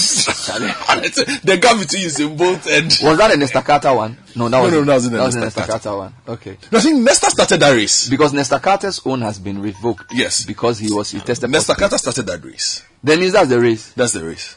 Oh my God. Anyway, we'll, we'll check. But guys, uh, get, let, me let me just Lots say, say good good morning to the Ghana team. So you're saying good morning to Benjamin Azamati, Uh-huh. Sean Safo-Antwi, Mhm. Joseph Manu, and Joseph Paul Who Amoah. is Joseph Manu? Find more information Okay, I will do so. about him for me. Um, apart from that, did we have any other good performance in the World Championships? Any performance that is worth even remembering? This one. Apart from the relay. Oh, okay. So Joseph Manu also went to, uh, he went to the same school as Joe Paul. He went to Coppin State. Okay, so they're, they're all schools, uh, U- UK, uh, US Yeah. students. Yeah. Yeah, I I think this guy is in Texas A&M or something, or Texas something. they're no, it's. Texas. Um, it's not in um, West Texas something. Some- Yes. One of these schools. Yeah. Well, so well, we, we were trying to be happy over Ghana's performance. I was asking, apart from the relay, did we do well in any other thing? Yeah. So Joseph Oduro Manu is also Tech. He went to Tech. Yes. Ah, so Azamati went to Legon. Yes. Joe Paul went to Tech as oh, well. so they did secondary school, university before they went. They left, yes. Oh, okay, okay, okay. That's that's good. That, that's really good. and And then all Sean Safo-Antwi was born in the UK. Mm-hmm. So, wow. Do they have a substitute? Uh, th- that's where we need Because usually have a, you need a sub. There's an alternate. Yeah, so that Yes, if- there's and an who is their coach? Um, I know Christian Nsiah is there. I know. Oh, Christian Nsiah, former I athlete. know Okay. And uh, Andrew Usu is around. Andrew well. Usu is also I know former Leo, jump. Leo is also around. Okay, okay. Well, then they have a good. Yeah. Wow. Let's pump resources. I think we should do a campaign. You know, when I was in '92, there's there was this thing that they let, get Ghana gold. Give Ghana gold. Yeah, and we got Ghana bronze. there. If we could do a get Ghana gold for the Commonwealth Games Mm. and really, I don't know what we can do, just motivate them. Because at this point, it's our motivation. Yeah. Send them as much help as we can and push them to get a gold, silver, or bronze at the Commonwealth Games. Really nice. Yeah. Because I think they stand a chance. Yeah. And I think um, Ale- Alex Amankwah, the chap who ran the 800 and got disqualified and was oh, crying. that was Ah, heartbreaking. he, he, what happened to him? He, so he finished. He was going to qualify, Yeah. but he was disqualified because he ran in somebody else's lane. Three in the times. first, in the first round. Yeah, in the heats. Because usually in the 800, in the second, you can go off your lane. Yeah. So in the first r- round, athletics is very very Lap. complicated. Yeah, it was the first hundred meters. Yeah, it's complicated. but he is he technicalities. is he any good? Yeah, but I mean that he was running decent. He was, Was running doing decent okay, yeah. times. You know, he he was pacing himself Mm. because these events, some of them are events of experience. Mhm. So uh, I could understand his pain because he'd have prepared Mm. to at least set a target of making a final. He knows he won't win. What about our female athletes? Anybody of note? And we had a high jumper there, but uh, She didn't do that well. Yeah. Charlie Athletics Ghana. Pa. Anyway, so um, we are happy with Ghana. We made the 4 by 100 relay final. We're fifth. We had a very good team, and we are hopeful that the Commonwealth Games will will be where we get a medal to, to make the nation proud. it will be it will be nice for this team to wrap up the year with a medal. Yes. You know, and that's a unique because I have Yeah. a feeling Sean Safo-Antwi will not be around Mhm. at the end of this year. Um, So I, I hope the team can they can can give him a proper farewell. yes with a with a medal With a medal. with a medal. We're happy for them. No, very very good job done there. Oh yes, so this is hunting for something to make people happy this morning because everything is depressing. Most of the stories are, are very depressing indeed. So you have to some you know somebody said happy yourself. You have to happy No. yourself because um You, I met someone recently, you know, the big man. He said Mm. he listens to us religiously every day. He says, "But you guys, why do you like to dwell on bad news? I Said, do we dwell on bad news? We read what's in the papers." Mm. He said, "Yeah, but when there's good news, it's like you just skim past it and you want to go back to the bad." I said, "It's not true. it's not true. It's not true at all. We actually do our best to Yeah. highlight We want good good things. news. We want good news." So additional We do, information. and look at what you just did with the athletics and, Yeah, and all it's- of that. I- great. we And you know, additional info for you. Yeah. So the sub is a chap called Emmanuel Yeboah. Okay. Hmm. And um, they have an additional. They have Coach Elom as well. He's from the University of Ghana. I think he's head coach of the University of Ghana athletics team, if I'm not mistaken. He coaches Azamati. Nice one. You know, but I don't know. Um, I think maybe he coaches Azamati when Azamati has a national events. But you know what's interesting? These guys seem to come from the same era as Amati, Joe Paul, and uh, Yeah. it looks like maybe in that period something good was happening in athletics because usually these people come from the same group. Yeah, but I, I, I think the transition to schools abroad also helped Helps, them because yes. then they fa- you know they have better training facilities. There's a lot more focus. But I saw some Ghanaian running for some country, New Zealand. plenty. There are Ghanaians competing Have you s- for all over. Yeah, yeah, yeah. There's a guy running for New Zealand, Yes, Nketia. And a lot of Ghanaians His who do dad- Canada, who do US. But we're everywhere. You know, we were born. We are, we're giving birth all over the world, man. Imagine if we could. Should you think we should go and scout for people of Ghanaian descent for sports like basketball? I'm asking this because you see, mm. so i- i- you know, people like Nigeria, went to the Nigerian basketball team. Yeah. A lot of them were born in the US. Yeah. They have Nigerian names. If you go into the NBA and start fishing for people of Ghanaian descent, mm-hmm. like we're doing for the footballers, Yeah. I, mean, I don't think there's anything wrong with that. Mm-hmm. I mean, for a long time, France used Africans to play the World Cup and still won. Mm-hmm. So why can't we go and say, let's look for Ghanaian born people in the UK? There's a guy running for Oh, UK did that with called Sean Safo-Antwi. Akins Aite. Mm-hmm. Aikines-Aryeetey was running for the UK. He Henry Aikines-Aryeetey. Yeah. So maybe it should be part of our policy to say, let's get guys who are in the collegiate system in the world and let's offer them a state stipend to say, the Ghana uh, national team wants you to consider running for Ghana. And we're going to give you a training stipend. Stay with your school and do your training there. But when it comes to the national tournament, run for Ghana. Yeah. I think it will not be bad. Yeah, but what what has also happened is you might have to do that a bit early because what has happened is um, the uh, IAAF, for instance, tightened rules on nationality changes. So Oh. the process of changing nationality now is not as simple as it used to Because be. they know Yes, that because once people start yeah, because the because the Gulf states basically Ah. started purchasing They will be poaching. athletes. You, You know. see the world. You see the world. So why is it that when Gulf states start poaching, it's a problem? When the Europeans were poaching, it wasn't a No, but the problem. Europeans were not poaching. They were, they were born there. the Gulf states were basically every offering time, people every money time, you see, every to time some other person wants to do it, no, it's become a problem. No, no, no, but it's like now that Arab money has come into football, there's a problem. No, but So Shazam Poetry- no, Shazam was born in the UK. They are hypocrites. No, no, no, better Because why should why should it be a problem? Because the Arab states are now getting people to run for them. No, because it was the manner in which they were going about. Who sets those rules? It was the manner in which they were going The, about the, the, the, these federations are very pro Euro and America. Yeah. So anytime somebody wants to do something to shift the balance of power, no, they come back and come and lie and say, "Oh, uh, we have to tighten the which rules." when England, when English football was going down, isn't it uh, Arab money that came to Russian money? When it suited them, Abramovich money is good. When it doesn't suit them, Abramovich is a uh, uh, oligarch. What kind of hypocrisy is that? You see how They should stop that. France has used Africans to win World Cup for many, many years. we do want to do some small. No, hey, we have to tighten the rules. Charlie, we shouldn't be allowing such so, you nonsense so in our now, oh. okay, so find find the money. Let's go and chase some. Let's take- but, no, you need to help. You need to give us the people. The people so that they are so there, the they know them. journalists know the people. Yeah. Mm. So give us the names of like the way you are able to fish out players in some leagues and then we go for them. Uh-huh. You need to start fishing out athletes born in Ghana with Ghanaian sounding names. Who are who are 12, 13 years old? Even Ato, That's you know, thing. They Ato- for, very for a long time, I used to think Ato Boldon was Ghanaian Oh, really? because of his name, but it's just Trinidadian. Yes. If you can find us some good Ghanaian born or Ghanaian named You know what I'm saying? You, you have to start really early now. These are some Why? of the So- that I yeah, think because you can't wait for the, because the way Get to, because like, the way sprint works these days. teens. By the time they are 16, 17, if they are world class, they're already in the system. Mm. So you have to start catching them when they are 12, 13. You know, I'm saying this because you see, Ghana, and I'm not trying to say Ghana is not a good place, but sometimes if you have an athlete trained in like UK or US, they have more facilities, Mhm. they have Mhm. better diet, they face stiffer competition, they have more regular sporting. Act. So if if Sean Safo-Antwi, he probably would have been an average athlete in Ghana, but because of the support he got in the UK, he did very well. So you can say Azamati and Joe Paul are exceptional because the Ghana system doesn't encourage. I mean, when I was in Presec, all the athletes were eating normal kenkey and bread and things like. Ah, if you want someone to go and run, give him proper diet. You see, so if we can find a way of using the Western facilities to support our athletes very early, because I think the talent is there. If you look at most sprinters, they are from West African stock. Yes. So, and this is where the original guys are. Well, so, Nana, this is where I think our foreign missions can do a bit more work and serve as liaisons for this kind of thing. So you're based in another country representing Ghana.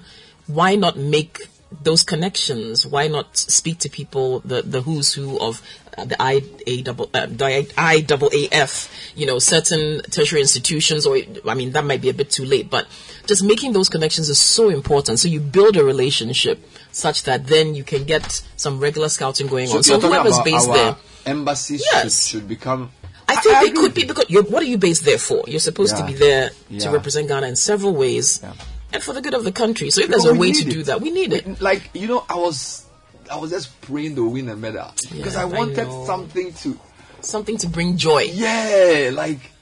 You know, Yeah. and the kids are watching TV, and Yeah. it's like, where's Ghana? Where's Ghana? You They know, see our- our runners. all the things they are watching globally. Ghana know the figures. Like, do you know, it, psychologically, it can affect them because they are watching football. They want to see Ghanaians do well. So, like the World Cup, I'm very happy we're going because we can say Ghana is going to play against the US and we're going to beat them. Yeah. It, gives them confidence that they pride. can be world beaters. But if every time it's US, Canada, UK, US, Canada, UK, what are you telling your children? It's like you put there, you, you know, you can't, you know. It's true. So it, some people think spending money on sports is like a waste. It's not. Never a waste.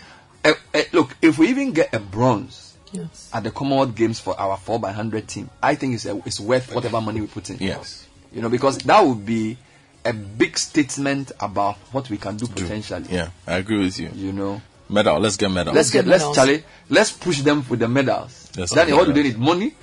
Everything. So. They need Everything everything. some. Okay, our friend David Amofa, we know him, Chelsea, big mm-hmm. Chelsea fan here, says that Azamati, Joe Paul, Emmanuel Yeboah were all discovered from the GNPC Ghana's fastest human. You see? They were students at a student event before they got scholarships to the USA. You see? Which one? So I was saying that there's Rex- definitely something that Rex- happened give that Rex brought his all flowers of them then. together. Yeah. Because you see, Give Rex his flowers. th- there's no way you can have three people at- for- of the same age group emerge like that. There has to have been something. So you're saying they were discovered as Rex Ghana's, Ghana's. Ghana's fastest human, right? That's what Yeah, David is they- saying. They ran in that event. So they, They were, ran in at, that by the time they were were- students. Yes, before they went to get scholarships in the US. He said uh, Wow. uh, Benjamin Zamati, Joe Paul, and Emmanuel Yeboah. But Emmanuel Yeboah, where did he go? I want to know his school. Tech. Tech. No, before Tech. No, you mean Emmanuel Yeboah, the alternate? He- no, it's not. You said there were four guys. Yes, the alternate is Yeboah.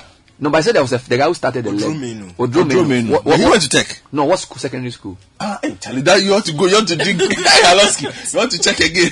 It's okay. You've got No, you know why? one, it's You know why? Because uh, we also wanted to make a case for secondary school support.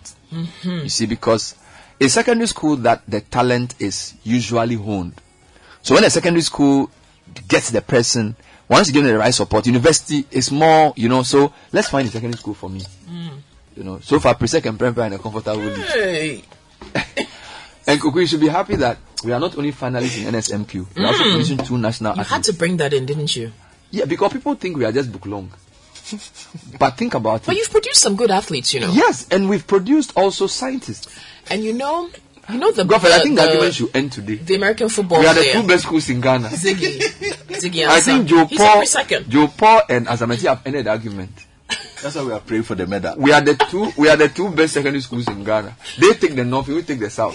I like how you've made. Yeah, we right. this, is how, this is how the Ukraine Russia situation should have been handled.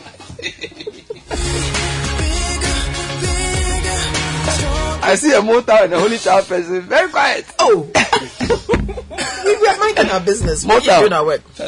Uh, take and show me that. trend. and, and the Yes, it is. and the Motown is considered the greatest athlete.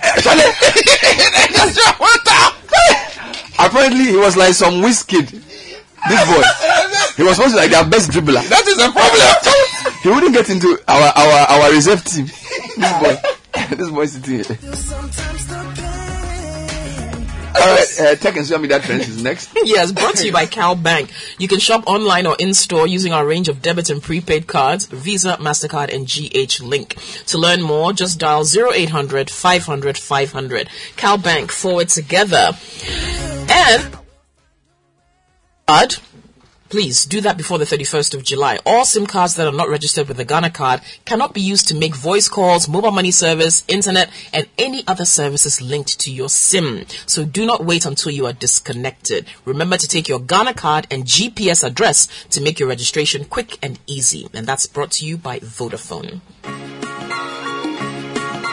So Daniel Cranting is here with tech and social media trends. Take it up, Daniel.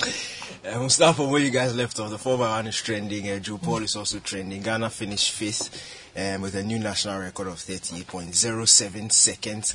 Um, now, what was very confusing was that I didn't know if you guys spoke about it, but when the race was over, um, the initial results projected Ghana as third. So um, most Ah, people were. Yeah, I thought we were third, though. Yeah, Then what happened? were going to win a, medal. I think it was an IT mistake. The people who did that should be fined. You can't be playing. But was it a photo finish? No. No, it wasn't. So why It did they wasn't. make that mistake? I don't know. I don't know. But yes, um, after the, the review, Ghana was uh, put in fifth, but it was still a very impressive performance from the guys. Yeah. If you look at the split times, Joe Paul ran the fastest um, split time in the um, heat, and then um, I think was top three in the in the final also. Um, South Africa was trending over the weekend. Why? Because they beat Morocco 2 1 in the final of the women's AFCON. I'm so happy. And I'm so happy. You're See, more one. good news. You're not the I'm so one. happy. And they were trending giddy giddy in Ghana.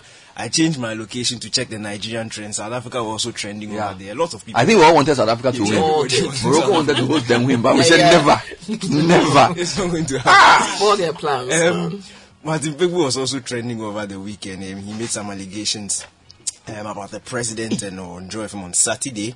Um, he had to retract the statement. Uh, he's facing a lot of back, uh, backlash. Um, interestingly, for retracting, not for what he said. Um, BB Nigeria is also trending. Uh, for the next three months, we'll have to suck it in and just um, allow them to talk what they want to talk. The season seven was launched um, over the weekend. Um, it will be running for the next um, three, two to three months. In some tech news, um, Twitter, they've reviewed that they spent um, about 33 million dollars on Elon Musk's uh, proposed deal um, between April and June this year. Mhm. Um, yes, and apparently there's a one billion clause uh, termination fee um, in the in the contract, and they want to push Elon Musk to pay that money because they say he has incur- made them incur a lot of losses during that period. Thank you. The Citi Breakfast Show. Rise above the noise. This is the, the Citi Breakfast Show.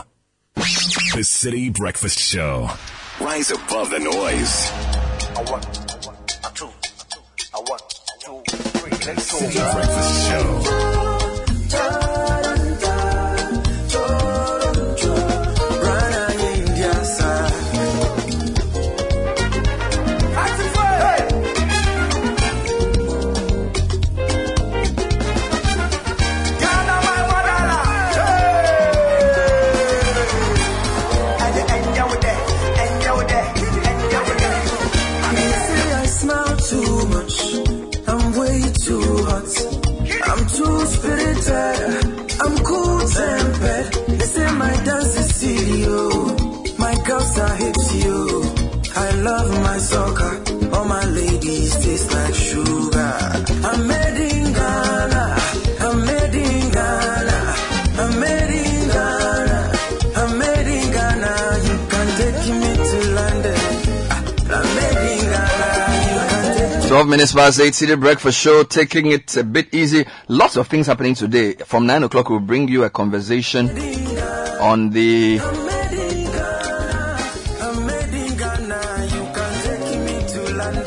EdTech Monday, coding for learners in Africa. My team of, of guests include uh, Florence Toffa, who's the director for Mobile Web Ghana. Ernestina Edem Appiah, founder of Ghana Code Club, and Regina Honu, founder of Soronko Academy. It's happening at 9 a.m. to 10 a.m.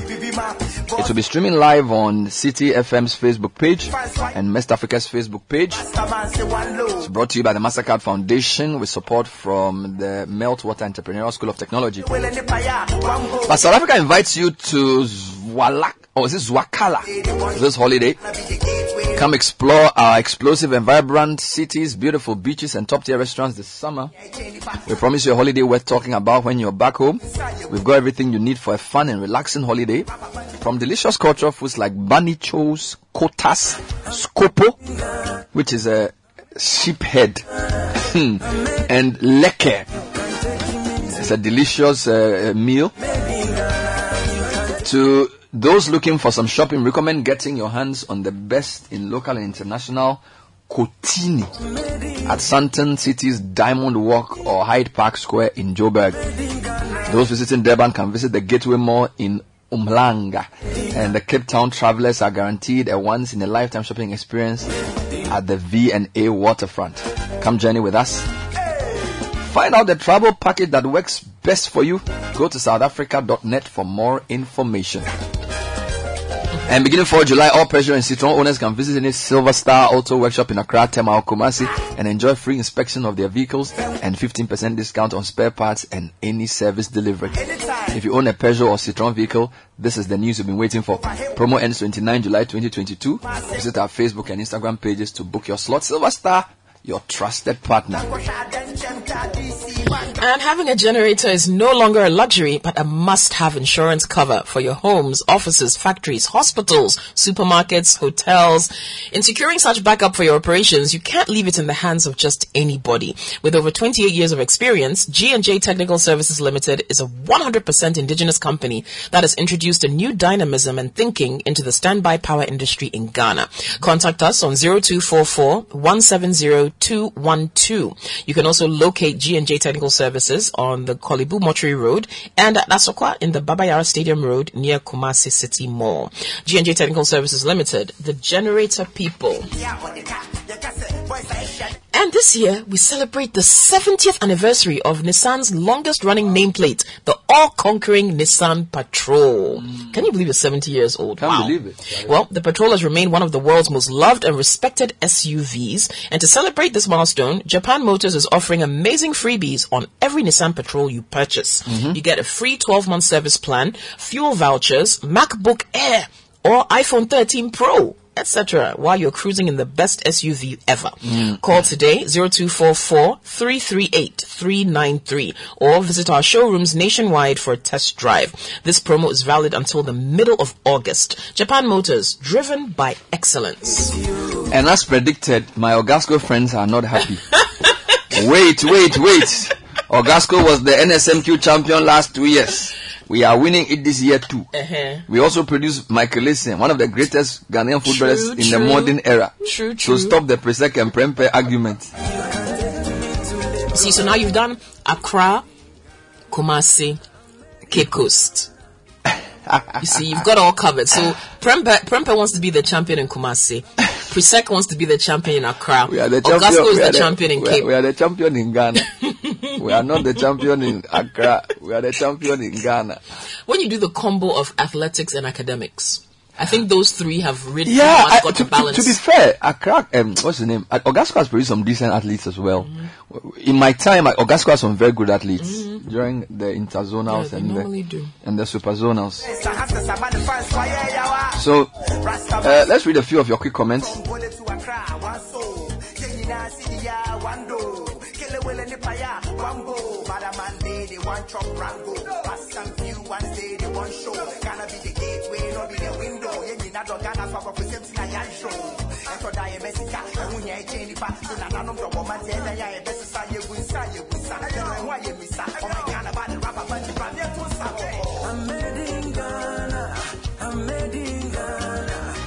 So how can we support our sports teams to do better? The the the um, the performance of the Jamaicans can be traced to the investment in collegiate sports. The performance of the Americans can be trained to this, can be traced to that. So we're not bringing the secondary school thing just because we want to boast. I, I actually wanted to bring that in because it's at the level of secondary school that you hone the talent. So we, we didn't bring it to come and say, oh, Presec is, no, no, no. no. If you go to the Jamaican the high inter school. school sports, they really, really put fact, a lot of I energy in there. watched. I watched the this year's edition Champs. of the champs. They call it the champs. Yes, High the school. Mm-hmm. the high school one, Bernard. In the female final, everybody who made the final eight is either uh, junior world record something, And they are still in school. they're in high school. There was Tina Clayton, Tia Clayton, and take note of these names. Next, the Clayton sisters, they are twins. And they are Next, like, how old are they? 18. They will. Be, they will. Re- they are the ones who are coming up to replace Shelly-Ann Fraser-Pryce. And they are currently the in high school. They're in high school. They are graduating this year, actually. Hmm. The Clayton sisters. This was their final champs. Wow. Yeah. And the stadium was packed. Bernard.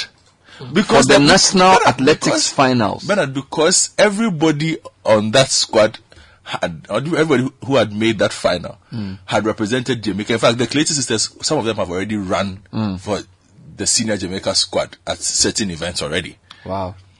So I, I- imagine I, I want to at high school. So, so do you know how much it will cost to to revamp our interco? No, I don't. You don't know how much I it will cost to I revamp I interco. don't. Maybe we should we should send a proposal to GNPC to do that because to be fair, they have the money. And they are a Ghana organization. They did Black Stars in the past. Maybe we should tell them, look guys, GNPC, GOIL, and some of these Ghana companies, why don't you guys go back to the secondary schools and support athletics? Support the interzonals. Secondary school pride will, will definitely come to play. And the talent is still there. We are very, we, are, we have a lot of talented young athletes. Mm-hmm. So what we need is the financing or the funding to do it. Yes, but also financing in terms of the coaching. Mm-hmm. Because the thing that takes athletes from one level to the other Mhm. is elite coaching. Mhm. Because at, at that level, when you come through and you do school sports, it's great and everything. Mhm. But what takes you to that next level is elite coaching. The coaching that refines your technique Mhm. so that when you get to that stage, you are able to do what, what is needed or what is required to succeed at that level. Mm. You know, so I feel that of course the funding is key to properly organize the sports, but also get the coaches to improve their knowledge. So there are two things. You're talking about the competition, Yes. and then the coaching. The coaching. So the competition is the competition is what discovers the talent. Yes. Then the coaching, Which is what, hones the yeah, talent what hones the before talent. they can Then go and can do. move. And then at that higher level, what you provide for them is the financial support to take part in a lot of these Grand Prix events, Mhm. Diamond League. Because those things, once you compete with a better You- you start getting you better. start getting better. Mm. I feel that is a big part of what is. So why don't we why don't we give ourselves like a five year or ten year plan and say we're going to start with those in JSS. So we will go to inter, I don't know, inter JS, whatever, inter scores, whatever. Find a way of saying we are going to produce a world champion in the next 10 years. Probably the guy is 10 years old or 12 years old now. And then you start getting them to compete. I, I think, and you see, what, what winning at the world stage does for a country's, um, uh, what's the name? The country's profile. Not even that. The country's uh, morale. Wow, yes. Because now we need morale. oh. We do. You know, we need, Charlie, if those guys had, imagine if those guys had won gold. Or even won a medal.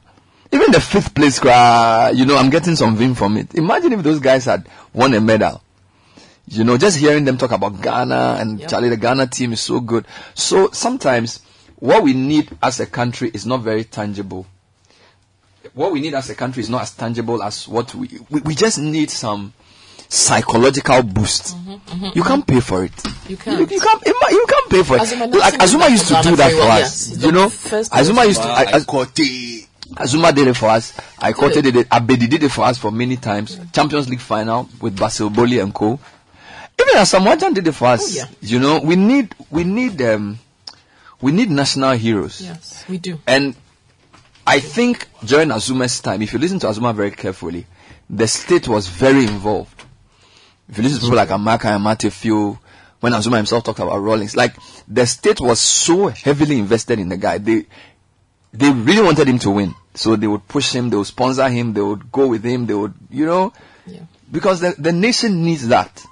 You know, now that we are in an IMF program, economy, the Minister of Finance coming to announce I mean, I'm not even sure what he's going to say because you really want people to. People are struggling.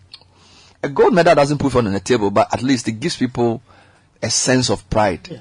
You know. I think, um, in addition to entities like GNPCS, more of corporate Ghana, if they can, should step up as well. Mhm. You know, we talk about some of these SHS students. If you're a student athlete, Mhm. why can't a company have a student athlete scholarship?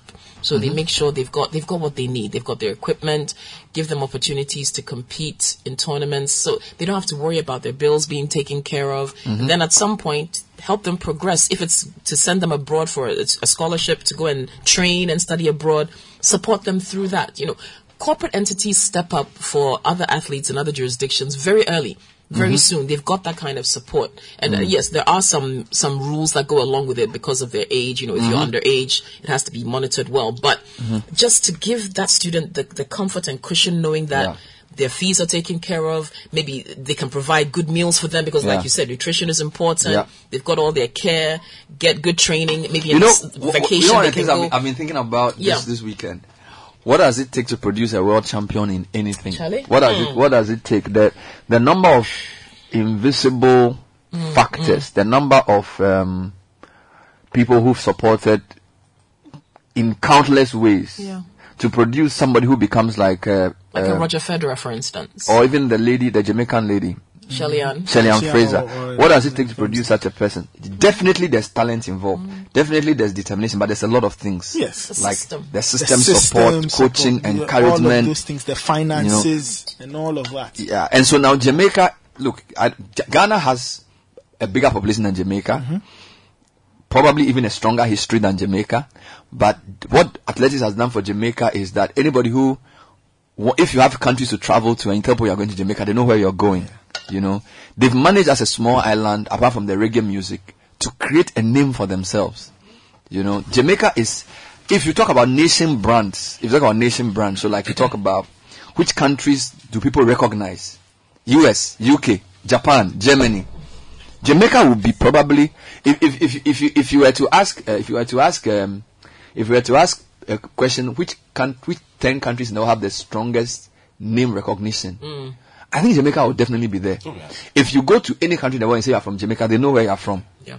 Because they have Bob Marley, they have Usain Bolt, Yeah. they have Shirley Ann Fraser. Money from their merchandise. You see, so I feel Ghana, Ghana can. Yes, we should export gold and those things. So, but I feel like we have so much more we can do. So much. We have so much more we can do. much And, and, and the other thing that came to mind, the, the other thing that came to mind. So if you look at the fact that people are im- importing our nurses, Yes. uh, human resource. So maybe Ghana should have a, strategy. to say, Okay, now that we are not getting so much money from raw materials, let's raise high value people Yeah. who can give us both foreign exchange and name recognition because they gave us almost 4 billion in remittances. So our nurses are great. Let them go. But if they go, they should bring money home. That's all. The, the, the, the, we have 30 million highly skilled people. Yeah. So there should be a strategy in terms of adding value to the Ghanaian, which I feel we are missing a trick in athletics. You know, th- there, there's a disconnect between uh, our education and sports. Massive disconnect. Mm. That is what you see because we've Mm. always thought in Ghana that if you do, you cannot do both, Mhm. and policy has shown that it does not seem that you can do both. Now, if you look at what we used, we don't have as many student athletes Mhm. as we used to have now. A lot of, if you talk to a lot of the sports masters across the country, they will tell you that the current GES system Doesn't support does not the sports support sports, and not by virtue of money or anything, but Mm-hmm. the way the entire structure has been designed, Mhm. it is not designed to give ample opportunity Mhm. to develop the kind of athletes you are looking for Mhm. as used to exist. Mhm. Now, for instance, you spoke about uh, athletes being in school, being taken care of. Now, back in the day at Osei Sc- Secondary School, it was a school that was so good, so good that they had athletes who were on IOC stipends. Mhm. So the school did not have to spend any money. So they don't have to be thinking about what where the next meal is coming from. So they can concentrate on their class. Yes. They will, this school will receive maybe thousand five hundred dollars. Uh-huh. Look after these three people. So that by the time the competition is, they, they are ready. Yeah, when, when are you, right. and, when, and when you see them, you know that these are athletes. Mm. Everything about them shows Mm. that there's a difference between Bernard Avle running for House 7 Mhm. And the one doing and this the- person coming. Mhm. There's a massive difference between Mhm. the 2 The training is different because you train once a week. They train twice a day. Mm. It's a certain way. Are coached a certain way. Okay.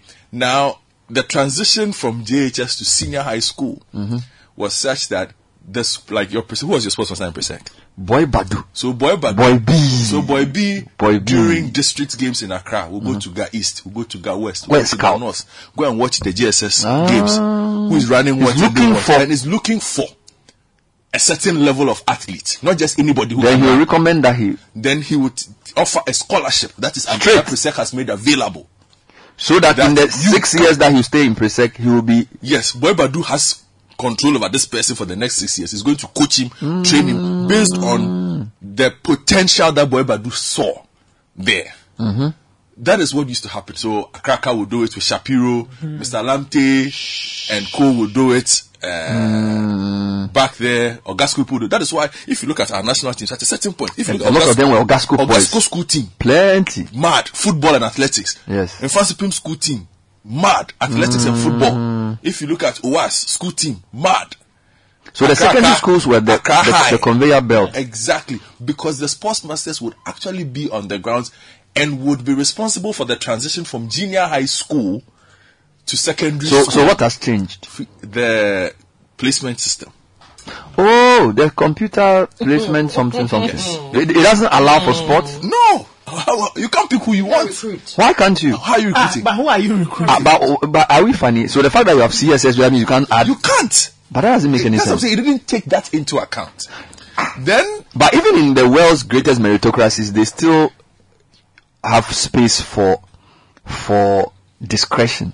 And that's what I'm, I'm just explaining what exists to you. So we've destroyed the so ability of coaches to actually yes. Coach. So so they cannot bring in so, and those who make it into the system Mhm. might actually go to schools that do not have infrastructure Mhm. for sports. So there might actually be a good athlete who, if you had gone to OKS, would do very well, but ends up at say maybe. New Jakuku. In Ja- no, Jakuku is a good sports school, but A- ends up as a school another that doesn't value that sports that doesn't much. really pay too much attention to sports. To sports. Okay. And so they don't have a proper sports team. Sports they don't have master a is not encouraging. culture. You Mm. don't get encouraged. That sort of thing. So the person ends up losing out, and the potential that the person had is not exercised properly. So we need to find some coherence between our sports. At the, and the transition from JHS to SS to secondary school, secondary school to, To uni university. and how we because even if you look at the timetables for instance Mhm. those who do the intercore and superzo Mhm. at different sports levels will tell you that It affects their exams. it, it, not just that but the competition rate has even reduced a bit So you're not even getting. So now you get to do once. Yeah, I think you get to at do most twice at most in your, twice your or so. SHS life. Why? You know because of the way the timetable has been structured Semester system. yes so some might even go through school and might actually even just do one intercore you understand Could we read some comments for us on sports? My question is, how do we produce a world champion in anything? We, we hmm. want a world champion, whether it's boxing, athletics, or football. We want a world champion. How do we produce a world champion? Interesting comments coming through. Let's get some comments in. So, good morning, guys. I was enjoying the conversation until you brought in the issue of two best schools. Oh, come on. One is true, but the other is a Latter day Saint. Whatever. Well, he doesn't say who is true and who's the Latter day Saint. I know, but, I know. but more importantly, we need to take sports seriously and Mm-hmm. get our young ones busy for a much better purpose. The Mhm. betting frenzy is too much. Mhm. Let's channel that interest into something worthwhile for the country. Mhm. Government must reserve state lands for Mm-hmm. sporting arenas for the youth to keep them from all these social vices. It makes them more competitive and disciplined. Mm. It's sad the way brick and mortar is our only focus. All That's. Nino Te who said All that. Now, Bernard, the 1996 Atlanta Olympic Quartet has Augusco athletes in the Andam brothers. That's true. Yes, yes. And Mohammed Hassan, aka Shubi. Yeah. Okay. Why Augusco boys no Augusco challenge, They're repping Cape Coast, man.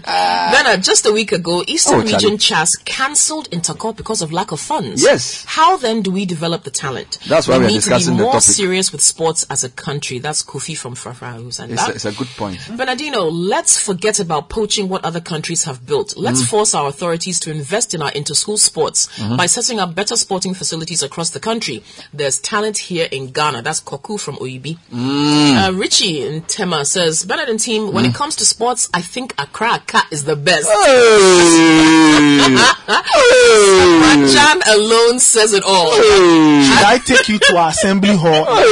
List them for you from top. okay.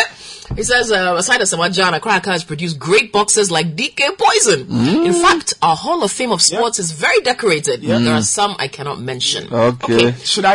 Leo Miles Mills. Accra Okay, Cat. Miles Very Mills. good. Okay. Just a week ago, um, okay, we've seen this already. Congrats to the athletics team. The biggest praise should go to Professor Dodu for his vision. Yes. We didn't understand him when he started the project because he wasn't winning then. Mhm. But because he knew what he was doing, he persevered, and this is the result. Mm. Sadly, no one is even mentioning him. I pray more for leaders like him. Mm. Okay. I I Right I, in I North Cape. completely associate myself with, With that that comment. statement. You know, and that's why when you said what you said, I was like, you know, because when Prof Dodu started this Getting scheme of trying to get our students to move from here to the US, there was a lot, and the Athletics Association has a lot of politics, and there's a lot of media war when it comes to it. and so a lot of people really didn't see what the plan was then to try and find ways of getting students to transition from here to US schools. But I think So they long term, is long term, we are beginning to see the benefits of that. And that's why I always say sometimes for Is he this still the head of athletics? Oh no no no no no no no. He's moved on. He's moved on. Ah. He's moved on. So sometimes the benefits of these things long term. Yeah. It takes it takes time. Mhm, These things don't happen by magic. You won't see dividend in a day or two or in a year. But eventually if you do it properly and you get the talents through, they will shine. Mm-hmm. You know, they will shine. Mm. All right. I think our intercourse should be sponsored well. The talents are here in Ghana, but because we don't really look at our intercourse system well, they end up getting scholarships and leaving the country. That's John from Accra. Bernard, we should use one of the E-block schools in each region for sports academies so that proper and qualified coaches can be assigned to train them. Okay. Mhm. Kafui in Legon says all this five to ten athletics agenda is great, but the issues are the people who will be in charge. They'll chop money instead, and the government officials will have this perception, so the officials will not make funds available. Mhm. Okay. In Ghana, there's a halt on the interzonals, and yesterday GES put a hold on all extracurricular activities, including NSMQ. The reason being lack of funds from government. Free SHS needs to be revised, period. I'm very sad. This Hmm. is Tracy in Ibri. Hmm. Okay, and Tema says, what you want to see cannot be realized with our current educational system of junior and senior high education separated. This is achievable with the old system where we had the seven year system at secondary. That continuous flow of being in school is the kind of consistency that's required to achieve our goal. Mm. All right, Bernard, I attended a private school in Koforidua and then I went to Augusco. Mhm. Do you know I had no idea what 4x100, 4x400, etc. was about until we went for intercore in those days. It was so interesting and very competitive. Wow. We, the 2002 batch, were thrilled by people like Tampico of Augusco, Mm. Mosquito of Adisco, Mm. Oba Nana of uh, Butche, O- Oba Nana. of Butche, and Yazo of Holiko. Hey, As for Obanana, I heard of his name. 2000. Okay, that's around your. O- Obanana. They say Wow. he was a very good athlete. I wonder where he is now. I, maybe Godfrey will know. I don't know. Obanana. Please, if you know who Obanana is, let me know. Hmm. And you know, a lot of these guys usually would leave the country. They'll probably go, Go to, to school, school, yeah. And maybe working somewhere because maybe they didn't get the support. Yeah. I mean, I remember in my older brother's time in Accra, I used to tell us of this guy, Mo- Moses Gagakuma Kumagakus. He went to Penn State. Gagakuma. Yeah, Gakus. So he went to school, but now he's probably Yeah, graduated he's- and he's left the sport. Some of them also become coaches. Yes. Mm. Yeah. Okay. Appear J in Town says, I think I support your call that Mhm. GNPCs, GOIL, MTN, etc. Mm. should have interest in athletics at the SHS level and will be fine. Mm-hmm.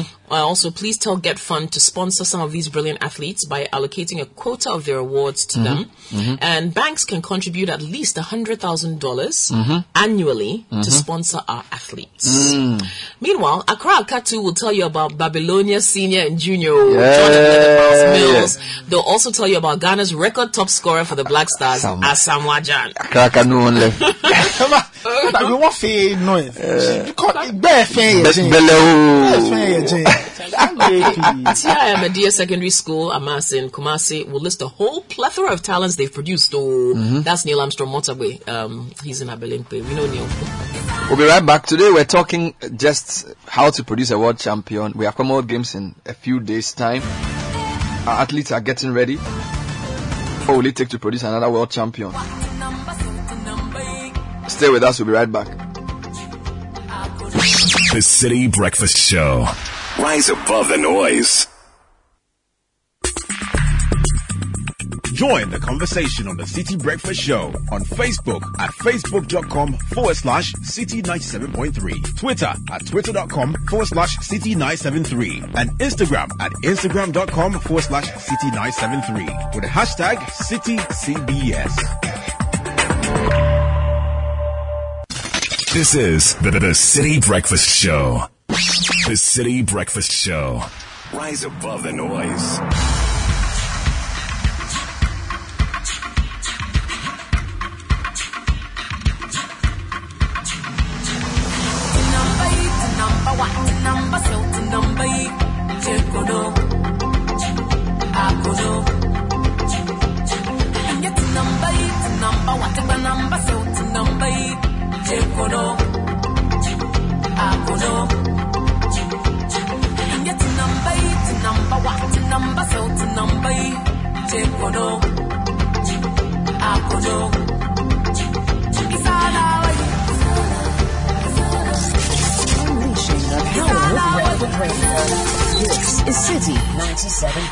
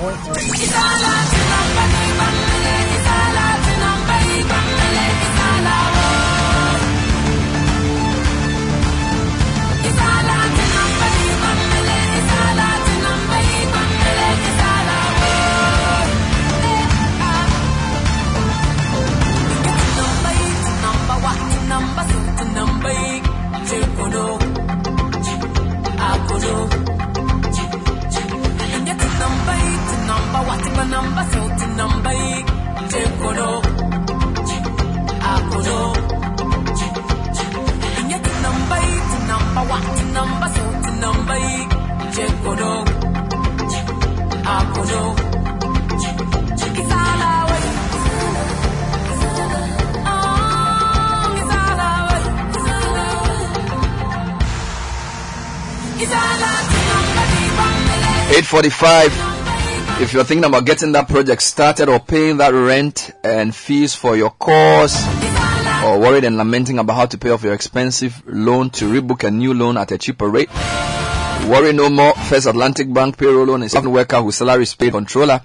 You can apply for a loan of up to 150,000 cedis for all your pressing needs. Wait no longer. Come to any of our branches or dial star 442 star 30 hash. Apply and enjoy the lowest rates. Terms and conditions apply. First Atlantic Bank, refreshingly different. And if your health is important to you, Vicdang Healthcare, a Ghana Health Service certified healthcare center specializing in kidney stones, hepatomegaly, hypertension, fatty liver treatment, and more. We specialize in 100% natural medicines in all treatments. Vicdang Healthcare on the Spintex Road behind the Standard Chartered Bank is where you should go. Call us on 054 995 1211. That's 054 995 1211. And with the all new Ghana Pay mobile money service, you can send and receive money at zero transaction fee, pay bills, buy airtime and data, transfer money to and from your bank account, and do so much more your way. Register for Ghana Pay by downloading the Ghana Pay app from the Play Store or the App Store. Dial star 707 hash. Visit any branch of your selected bank to activate your wallet. Ghana Pay transactions be a year free.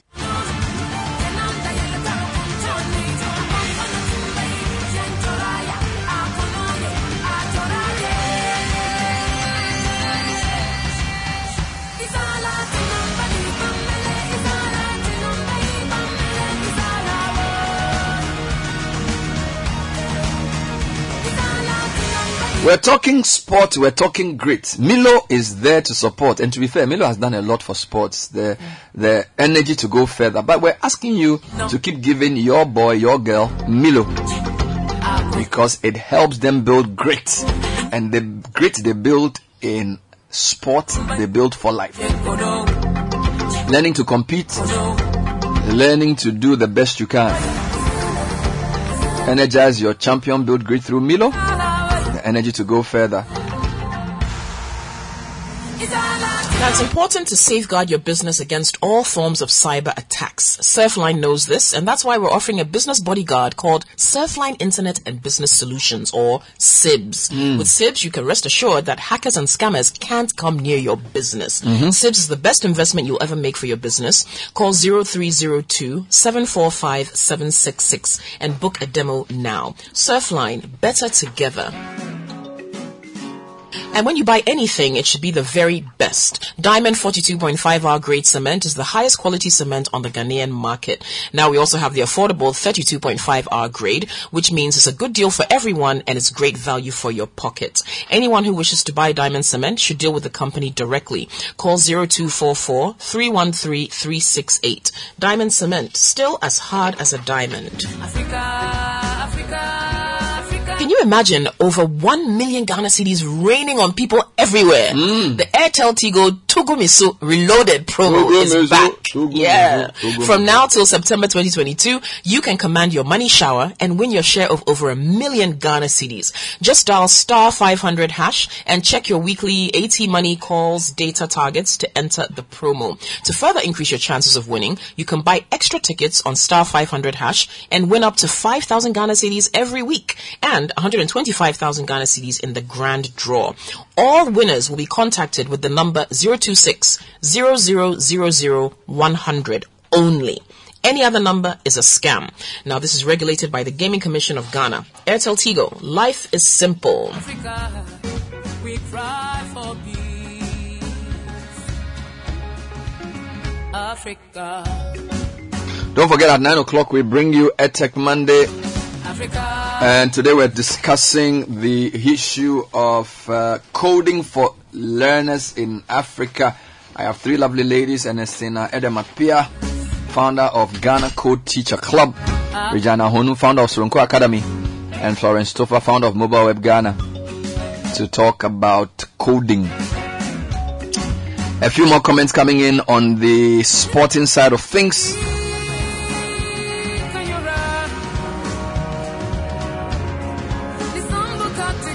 Good morning, Citi. I attended TIMS and we had two great sports teachers, Terminator and The Lord is my barber. Ah, After scouting, integrating, and developing these talents or these athletes in SHS, not much was done beyond that. Mhm. Yeah. This is Mm. Maurice Mm. Okay. Um, Naya Bingi from Latibi Okoshi China House says, Good morning, Bernard and team. The state must invest heavily in sports facilities. Just look at what is being built around the government. Substandard AstroTurf all over. Oh, Charlie. God bless our homeland, Ghana. That's my Bernard, good morning. I think we need to improve our sports and we need a special senior high school that will focus only on sports curricula. Mm. Thank you. Mm. Sent that That, message. that's another route. Mm. Although the competition makes it, you know, it's better to have a lot of schools that do it so that mm-hmm. the best will compete with the best. But having a specialized sports school too may not be a bad idea to start off with. So I don't know. These are the sort of questions we want you to put to the education minister when you get the opportunity to talk to him. Mm-hmm. Where's the allocation for our sports people in the current system? Nana mm-hmm. Kumi in Nottingham sent that. All right. In the 90s, Tepa Secondary School was very good in volleyball. Tepa. In the Ashanti region, Tepa. Tepa. Tepa. We had Akapo and Ano who were poached by Okes and Amas respectively. Mm. In those days, there were sports schools which poached students all over. Mhm. Of Abeka sent. Okay, now from Agompion. How do you pronounce that? Okay, in Hohoe. Ghana can produce world champions by doing proper scouting. It will interest you to know that during College of Education National Games, scouts don't come to do proper scouting, but I bet you more champions are there. Mm.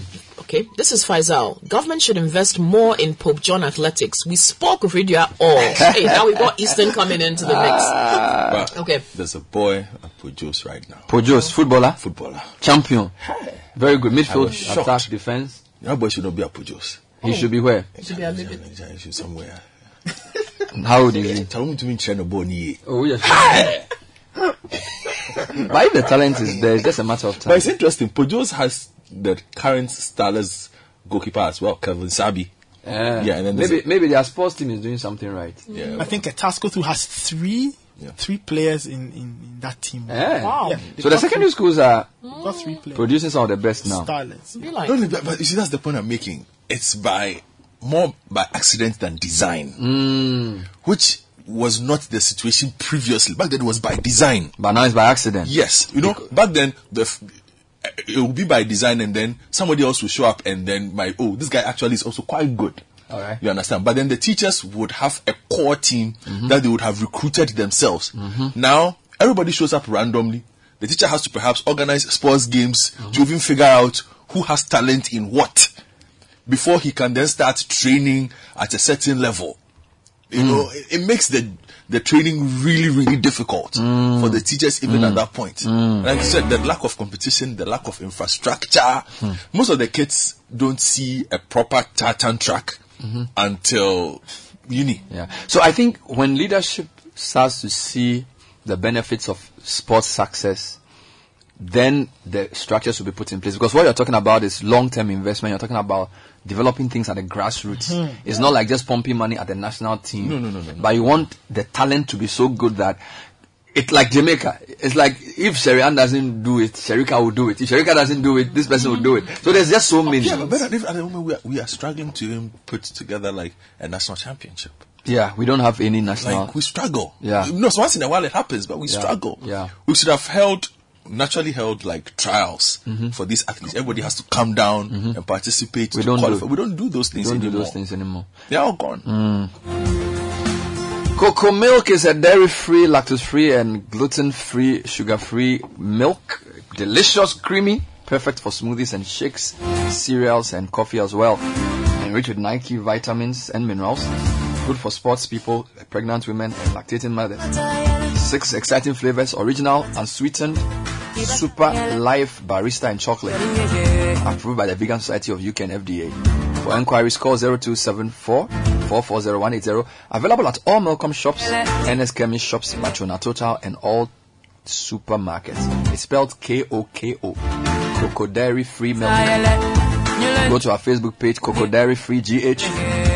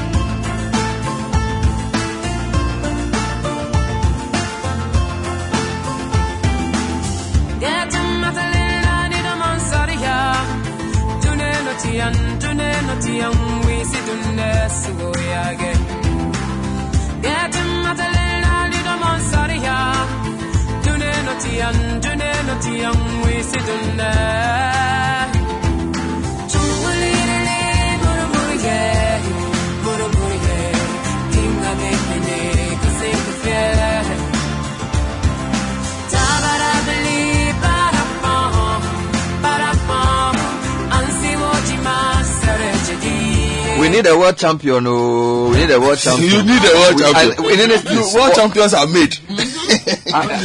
you know, I was I was getting very Make one. optimistic about Agbeko, but uh, what's his name? Uh, Dogboe. Dogboe. But I'm told that the guy who's the current champion is very very good, and that even though even even though Dogboe is the number one contender, that guy has beaten everybody. so unless that guy decides to retire or he, he has a bad day, you know. So Dogboe was a champion before, right? Yeah. Yep. In featherweight. Bantamweight. Bantam, Yeah. super bantam. So that so he's moved up to featherweight. Yeah. And um, you don't seem that optimistic. You, f- you feel that the guy the guy is too good. About what? The guy who's the current champion, Dogboe no go fit out. About boxing, God.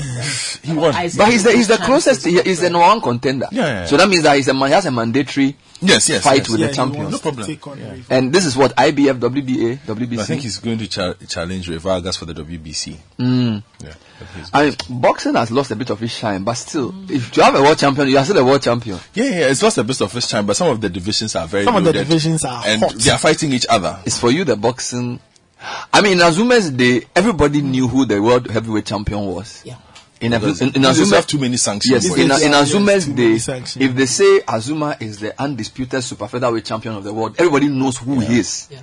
And in those days, middleweight, we had our Marvin Hagler, we had Azumah Nelson. Do you understand? There was, I mean, ev- I, I could tell you the category champion for every. This is JSS time. Mm. Oh, if you mention Mike Tyson is there, you Yeah, know, was- you know, even when Lennox Holyfield Lewis. came, Holyfield came as a cruiserweight and then became a light mm. heavy. All of that. But now, Charlie, some names be Golovsky something. Charlie, oh, but, Oh. but the hottest division, Charlie, Godfrey, the I'm looking, I'm looking, I'm looking at the. Hold on, I'm looking at. I'm just, I'm just checking the ratings right now. like Canelo who keep changing. he's in our day, when you mention the world heavyweight champion of the world, You know. Charlie, that's a You major, Charlie. major. He doesn't need visa to travel. He's a major guy. Charlie, I fit a boxing. Eh? They have it, they have it, they said it. Boxing is now Charlie. It's sad It's, it's sad for who? for me. That's a boxing fan. I know there are people who follow but, the but you agree with me that you agree with me that for you, you, you see, you know, you are interested in boxing deeply. Uh-huh, okay. So you are not the right measure. If you ask Okwi, if you ask Exactly. Okwi who is the undisputed Heavyweight. middleweight champion of the world, She knows Tyson Fury. Yeah, I know Tyson Fury, but She knows the Charlo boys. Charlie, Charlie, Godfrey. Godfrey, when I was in JSS, Charlie. Marvin Hagler, you know him. You know Thomas Hearns, Sugar So, Ray so you don't know, you don't know Tank Davis. Never heard of him. You don't know Devin Haney. Never heard of him. Devontae. You don't know, you don't know Devon. if you don't know Devontae, then Devontae. it's, it's just a matter. You are not interested in boxing. at No, all. I am. No, no, no, you are not. It's the boxing everything. No, Jack is FT. I- So do you know see Errol what Spence? No. You know Terence Crawford? No. You don't know Bud Crawford? No. There's a problem with you there. Oh, most people don't know this You know, guy. no, of people know who they No, are. people don't know this guy. They the, do. the excitement, the In our time, when you it's mention world boxing, I said I could mention every. You know Triple G? Oh yes. Yeah, we know Triple Canelo? You know, Of course, Canelo. that one I know. and Canelo I know Canelo and Triple G, but so they've they are the only people I know. interesting. Do you understand? Yeah. They are the only people I know. I don't know any other person. But, but the other is that well, I mean, I, I understand Boxing Bernard's point, but the down. point is, I mean, in Anyway, other, so you are in other divisions, Agbeko they are still hot. what's Lightweight is hot. You said Dogboe, Dogboe, Dogboe will struggle. He, let's focus on the win he, that he has. He beat, he beat the guy. Yeah, he, it was a very close fight against Joet Gonzalez. It was a very, very, he won very, very close fight. Yes, 98, uh, 90, decision? 1996. Or unanimous. Split. Okay, so it was a close fight. It was a very The close guy fight. can even ask for a rematch. It won't happen. It was an eliminator. So, So, I, so Dogboe yeah, is now at, going 20 to at face, 126, it was an eliminator. he's going to face the world champion. yes. From where? Where's the guy from? Uh, Rey Vargas is American, Oh, Mexican. God. Very good guy. Yeah, Rey Vargas is a solid boxer. He holds the WBC belt. So what does Dogboe need But I'm, do? I'm a bit. I, I, I need to But focus on Douglas what's said he going to wanted happen. to face either Warrington. No, because Warrington We don't know is these guys. Warren, Josh Warrington holds. The, here's the thing. So Navarrete, um, the Joet, jo, Gonzalez was rated number one by the WBO, and number two is Isaac Dogboe. So the eliminator there would look like whoever wins then has to fight the WBO champion. Guess who's the WBO champion? Emmanuel Navarrete. Navarrete. All right, we'll leave it. Who has beaten Dogboe twice? Third time lucky. But Navarrete was All right, thank you guys. Uh, we will we'll discuss this world champion issue later. I'm moving next to EdTech Monday. When I come back, I'll be speaking to my panel members. EdTech Monday builds on the foundation of the Young Africa Work strategy in Ghana with a vision that by 2030 the country will be a continental demonstration of young people, especially women, harnessing opportunities to shape the future of work. Today we're talking about coding, and I have Ernestina Appiah, Regina Honu, and Florence Toffa speaking to me next. The Citi Breakfast Show. Rise above the noise.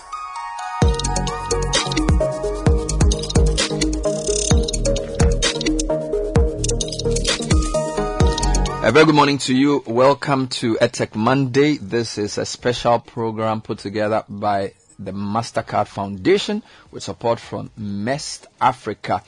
to bring the issue of education and technology to the forefront of national discourse. We're live on the Citi Breakfast Show. We're also live on Citi FM's Facebook page. We're live on Mest Africa's Facebook page. And EdTech Monday is really part of a whole raft of things that the uh, foundation does to support young people, to support women, to bring more inclusive development. And every last Monday of the month, we bring you EdTech Monday. Today we're talking about coding for learners in Africa. And we know that in the near future, millions of jobs will be dependent on the digital revolution, ICT, digitalization. And uh, coding is really the primary method for communicating with a computer to achieve a goal or solve a problem. So coding is becoming the basic skill that the digital economy would require in the future that we want to create. So this morning I'll be speaking to three I'll call them, they are very enthusiastic about coding or technology in different ways, right? And they'll be joining us live. So if you have any questions for them about how we can help young people learn more about coding, get the skill of coding, and use that to create solutions to their own problems, I'll be happy to hear from you. I have Ernestina Edem Appiah. She's the founder of Ghana's Code Club uh, teacher. Ernestina is a Ghanaian social entrepreneur, founded the Ghana Code Club as an after school program to teach children how to write computer programs. She also provides consultancy service for early childhood learning centers to develop their ICT curriculum. And Ernestina was the first Ghanaian woman to make it to the BBC 100 Most Inspirational Women's List in 2015. Ernestina, good morning. Welcome to the show. All right, thank you. Uh, we'll also have uh, Florence Toffa. She's the uh, founder of Mobile Web Ghana. Now, Mobile Web Ghana is a technology and entrepreneurship hub based in Accra. Florence has more than a decade experience in the ICT for development sector, an alumnus of the Mandela Washington Fellowship Program, and a partner of the American Spaces. Florence is also an alumnus of France Leadership Program and MEST Africa. She has led and implemented many women and youth empowerment projects and workshops since 2010. Florence, good to see you again. Good morning. Welcome to the show. But uh, we're also expecting Regina Honu. She's the founder of Soronko Academy. And uh, Soronko Academy is a leading technology coding and digital skills development center in Africa for young people. She's been ranked one of the top young 50 CEOs in Ghana and a technical and vocational education and training role model or TVET model by the Ministry of Education. She sits on the board of AFS International. Regina will join us shortly. And today we're trying to see what coding is and how coding can be entrenched. Uh, I, am sure you're excited about this topic. Very, very excited. Um, coding is something I, I, I would love for all of my kids to learn. Mm-hmm. Um, so yeah, I'm interested to, to hear what they say. And, you know, in this day and age, our kids pick up things easily. We may see it as something, you know, quite complex, but for our children, they're in this age where this kind of technology is something they can easily grasp. So I'm very excited to hear about this. I think, um, maybe they can unmute their microphones Mhm. and that will help us hear them a bit better. So All right. So, re- and, and let me try again. Uh, welcome to the show. If you can hear me. Wow. All right. So this is a quite a, a, a difficult challenge with the, with the. Let me try um, and uh, Florence and see if I'll, I'll get any Like Florence, good morning. Can you hear me? Hi, Bernard. Good morning. I can hear you. How are you doing? I'm very well. It's good to see you. Uh, tell me a bit more about yourself. Of course, I know you, but I'm sure our listeners would want to know a bit more about what you've been up to. I've known you've been at tech space for a long time. Tell us a bit more about what you do.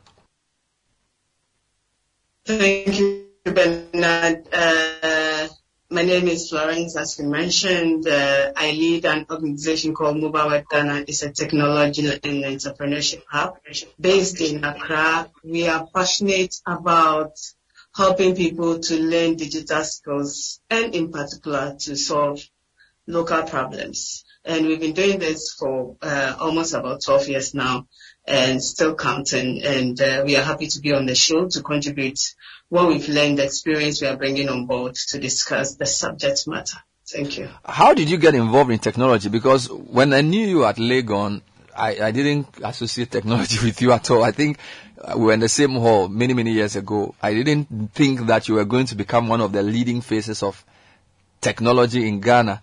How did you transition from whatever you studied in Legon into this area? And, and it, it, it's the more reason why I'm passionate about this topic, meaning that irrespective of your age, irrespective of your career, you can still dive deep into technology because it is what is leading the world now. You know, when I was in Legon, uh, I did my service in Legon and I was employed in Legon.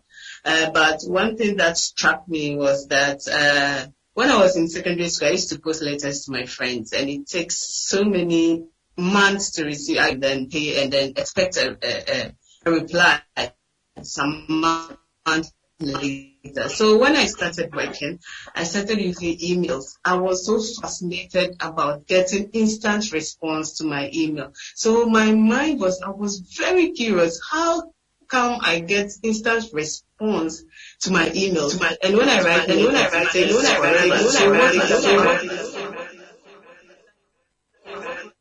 Wow, we're still having some echoes there. Uh, we, we, we- please, we apologize for this. Let, let me see if I can get um, Ernestina to, to talk to me. Ernestina, initially I wasn't hearing you. Let's let's try again to see if you're there. Ernestina, good morning. We have a challenge on the technical side of things. We'll try and fix it as we continue the show. Yes, so this program has been on every month for the past few months. Every last Monday of the month, we discuss technology and essentially tries to give you insights into how we can use technology to solve our problems. And we also deliberately try to use technology in the show so that you don't have to have them come into the studio. We want to talk to them using um, the internet. So sometimes we do have technical challenges. You need to f- forgive us for that. And of course, you can send us your thoughts and your experiences with technology. This morning, I'm going to be talking about coding. We've interviewed some young coders, and we'll hear from them as the show goes on as well. We'll discuss the future of work, and there's also an interview with uh, an alumni of the pre-MEST, all on the show this morning.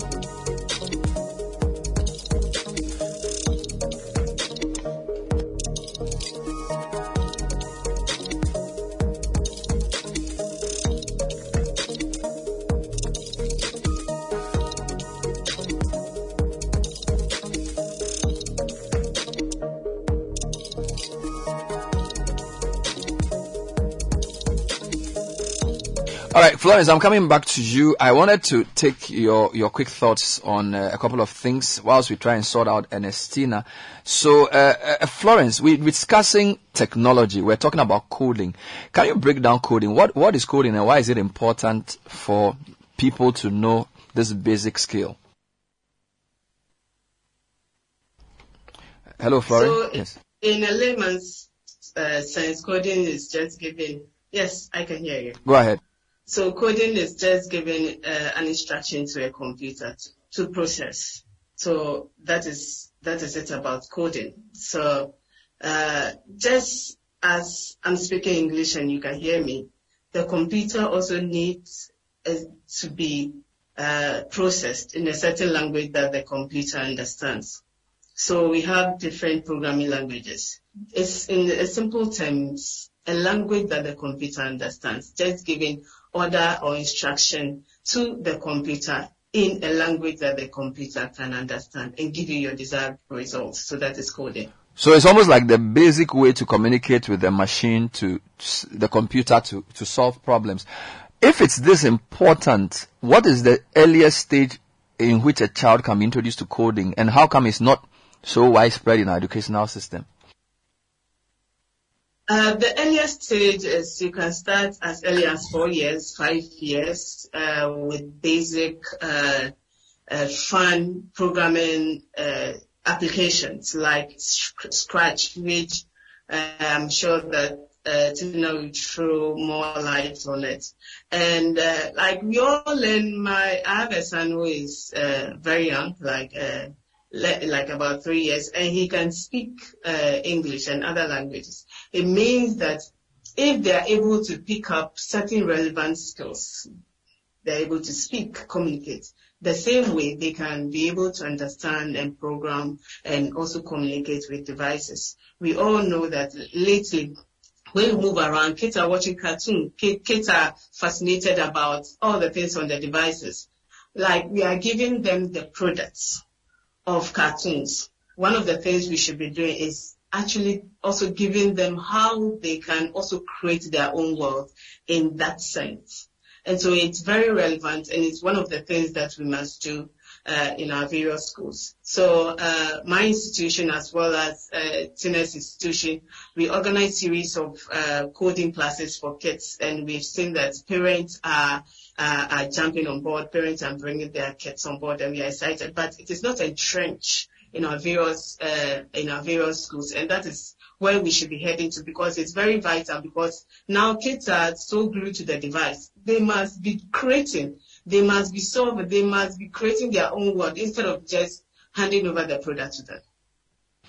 I see, but I noticed that a lot of the coding that kids get exposed to happens in private institutions like yours or trading academies like the one Ernestina and uh, Regina run. It doesn't seem to have become a mainstream in our educational sector yet, even though they do learn ICT. I wonder why that's the case. Is, is it that it's a specialized skill and then the average ICT teacher can't teach it, and therefore you need bodies like yours to do the coding training?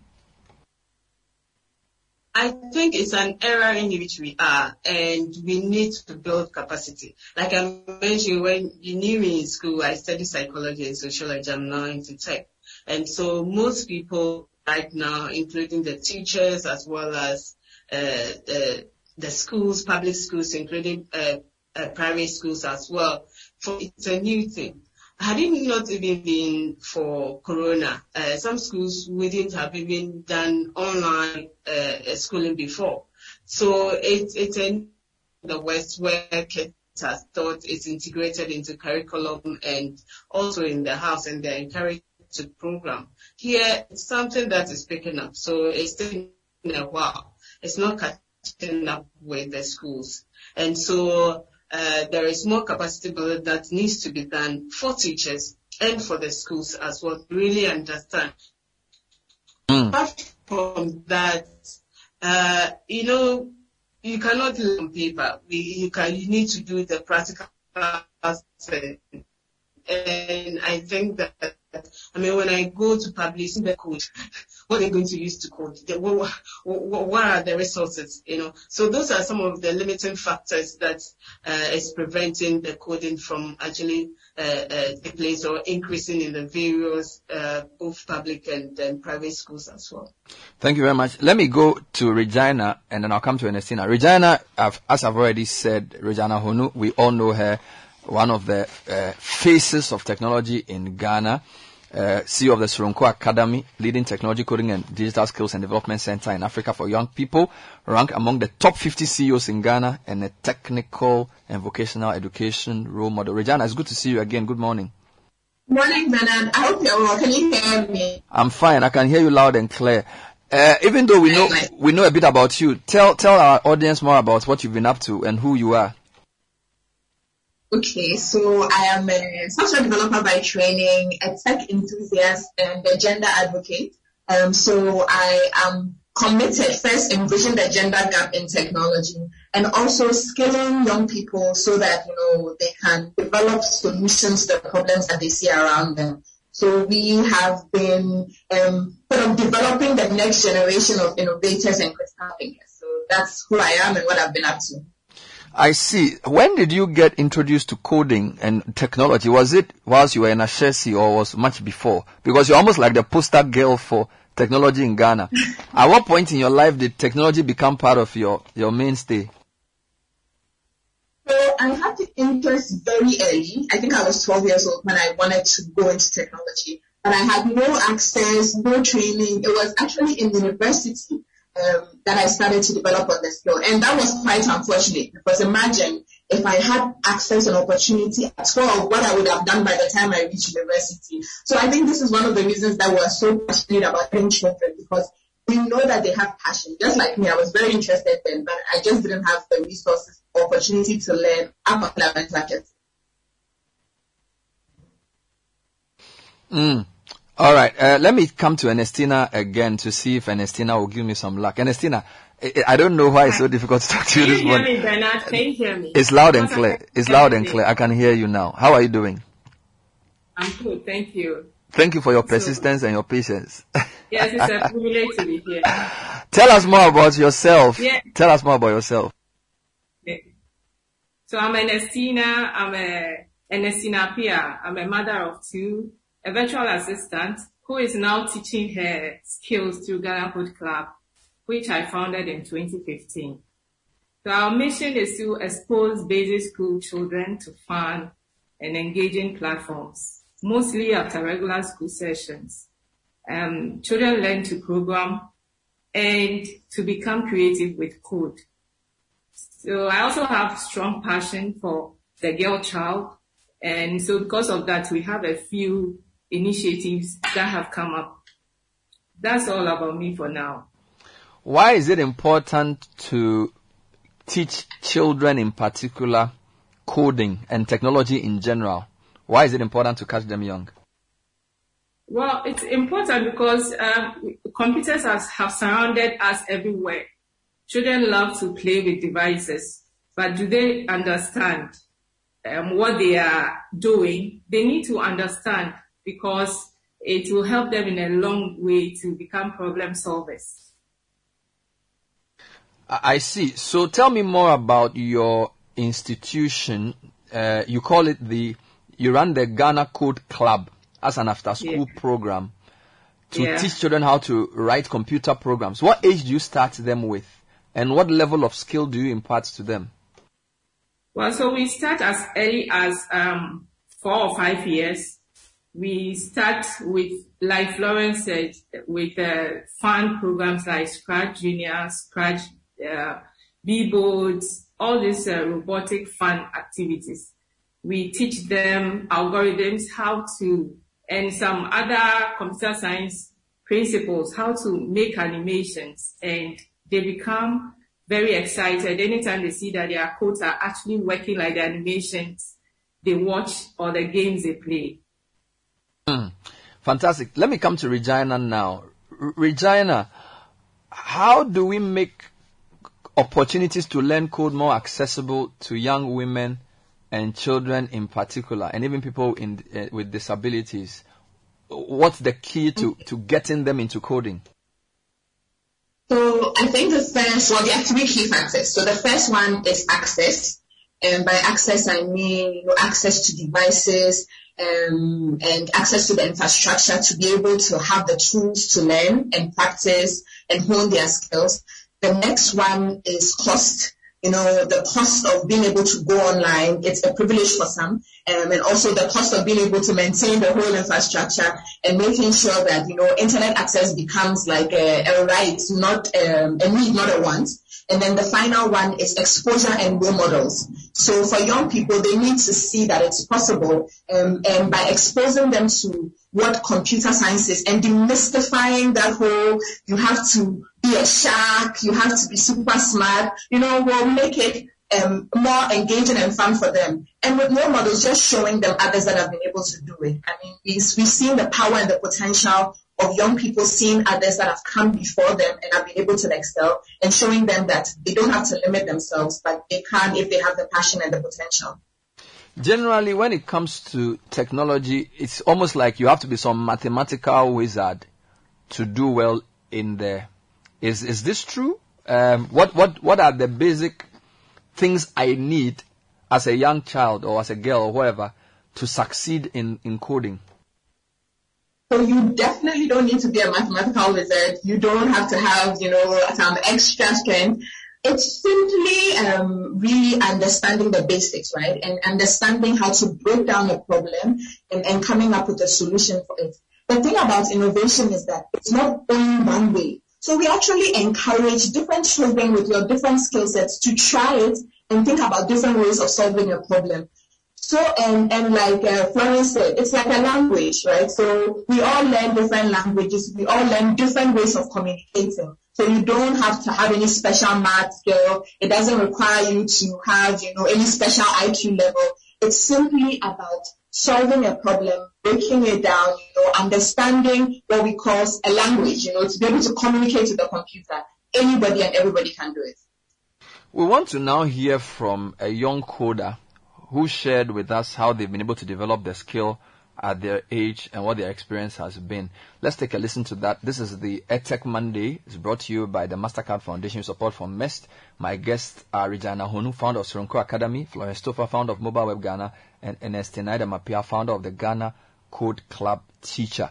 Here is a quick soundbite of a, a young coder sharing the experience on the journey. Because I want to become an engineer in future, I decided to abreast myself with coding to help me become the engineer I want to be. And I read online that there was a coding class called Ghana Code Club, which would really help me achieve my goals of being an engineer. And ever since I enrolled in Ghana Code Club, I've been making projects like a traffic light, a guitar out of cardboard, an instrument which uses a banana to play, and many more. We use technology tools like Scratch, which enables us to create games and cartoons that no one can with any normal app.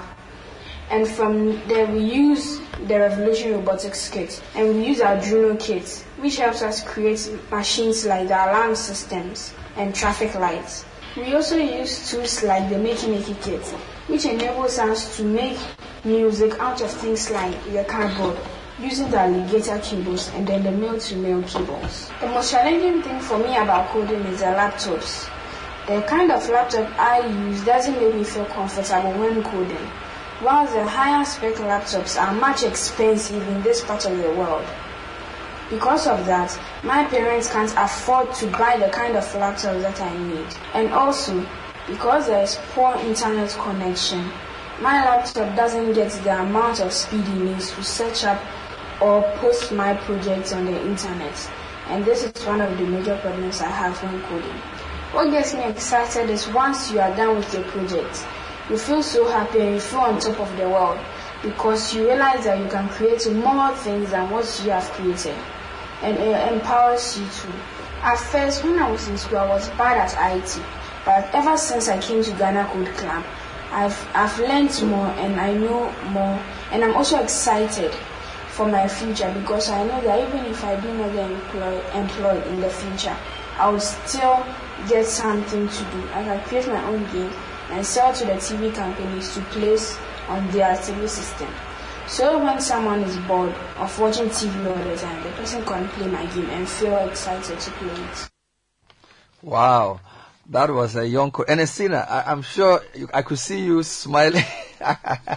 this is this is one of your this is one of your he products. he will create a game and give to the TV stations to put on your TV set. I'm It's- telling you, I'm telling you. How long did you have to work with this young man to get to where he's gotten to?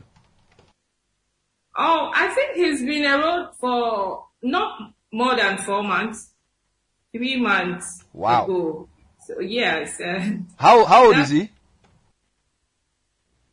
Um, his age, he's um, I think he's about 13, 12 or 13. 13. And you've been working with him for four months and he's already talking about creating a Yes. program for, for TV stations.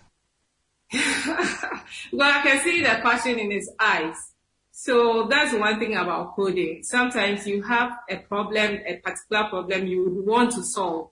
So maybe that is the reason why you have to, to engage, um, to code to solve that particular problem. Like he is saying he wants to make games and sell to TV stations or to become an engineer. You know, it's, it's very, very fascinating to hear young people like that. What skills do, do these things require? Because I'm told you need problem solving skills, creativity, critical thinking. Does the educational system give the young people these raw material skills to allow them to be successful in coding? Or do you have to work on them to, to get them to be able to, to do the level of coding you expect? Well, so um, to my best of knowledge, uh, GES has integrated coding about two years ago, but I'm not sure they are actually coding because they don't have the right infrastructure, like Regina said, and the, um, all those resources. So we we we here, I mean, like the private um, coding institutions are trying our best to get these resources to engage the kids with, introduce them to the tools and the platforms they need to, um, you know, code and make their ideas come out live. We also are preparing curriculum to help some of the early learner, learner uh, institutions. We have both plugged and unplugged activities so that in case you don't have computers, access to computers, and maybe most resources that require to be online, you can use it offline as well. Mm. So uh, let me come to Florence. You, as we know, you you started this post university, yet you agree that we should start this much much earlier. Now that we are in an era of free SHS, should we also have free coding where you can say for every person by the time they reach SHS three should know some basic coding. And if that's the recommendation, what do you think it will require so that every graduate from SHS would have some knowledge of coding? What would it take to do that? And thank you, Bernard. And uh, I just want to uh, just add to what you asked, uh, uh Tina. Uh, do we think that kids already have these skills? And I think that naturally kids are curious like three year old, four year old, it's it's an innate thing. Like they're asking questions, they're they are, they really want to like and then as they go along the line and they grow old, then these things are either killed or terminated along the line. So naturally, if only we can tap, there's the more reason when we start young, it means that they already have these skills. They are curious, they want to, like the gentleman who presented and he said that I wasn't good in tech. Probably because it wasn't practical, probably because uh, he wasn't introduced in a way that was fun. And so kids naturally have all these skills. And I think that as I've mentioned, it just answers your question that these things need to be started as early as possible, free coding for, for, for, for everyone, for every child to level the playing field for, playing field for everyone, whether you have money or not, you have access to uh, free coding classes in your schools with the right infrastructure. And this is what I'll advocate for. I mean, swapping from uh, uh, BA to technology field, it's exciting. Like every time I'm solving problem, I'm thinking, what project should I in, uh, implement? What should I do? It's really exciting. Like it's, life is not boring. Like every time, like even though it's challenging, you're excited about the things that you're doing. And I think that irrespective of uh, what you are doing. This is the future. Mm. Whether you are, I tell people when I do training program, whether you are selling a sachet water, you are doing, there is an element of technology that you can use to change the dynamics of your business.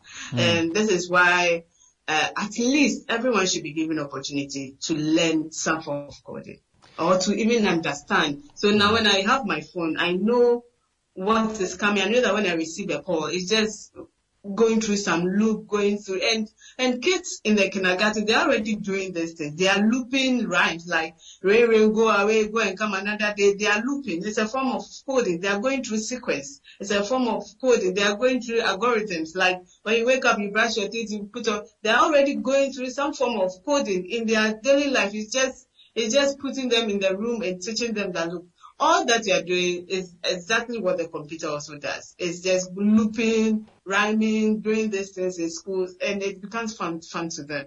And, and, mm. and I will certainly advocate that, look, we should in one way or the other make coding free for everyone. Everybody should at least have an experience. Mm. And now it's not even as difficult as it says now there is drag and drop, like what the kids learn, like animations, like my, my, my child when he started learning Scratch, you just uh, record your voice and put into the uh, the application you are developing. And it's exciting for him to know, look, I can record my voice and then I'm playing something and it's moving. And I think that I think that is really the way to go. It is the future more jobs will require, I think almost every job will require an IT, IT skills in the future, including the one selling gobe by the roadside. you see that when you are coming, book gobe online. Oh, yes, it's, it's the future. And, and I think that we shouldn't sit aloof. We shouldn't sit unconcerned. And uh, we should try and change this. Mm. I'm sure the education minister will be happy hearing this. He seems quite interested in technology. So maybe we would, would uh, send a communique after this interview to him. but let me come to Regina. Regina, you've been involved in training uh, girls how to code for many years, and you do you do it in some of the most deprived communities. What are some of the success stories? How did that knowledge you give to these girls in these deprived communities change their life and their outlook? Okay, so let me give you a recent example of uh, a project that we did um, somewhere in the Afadzato South District.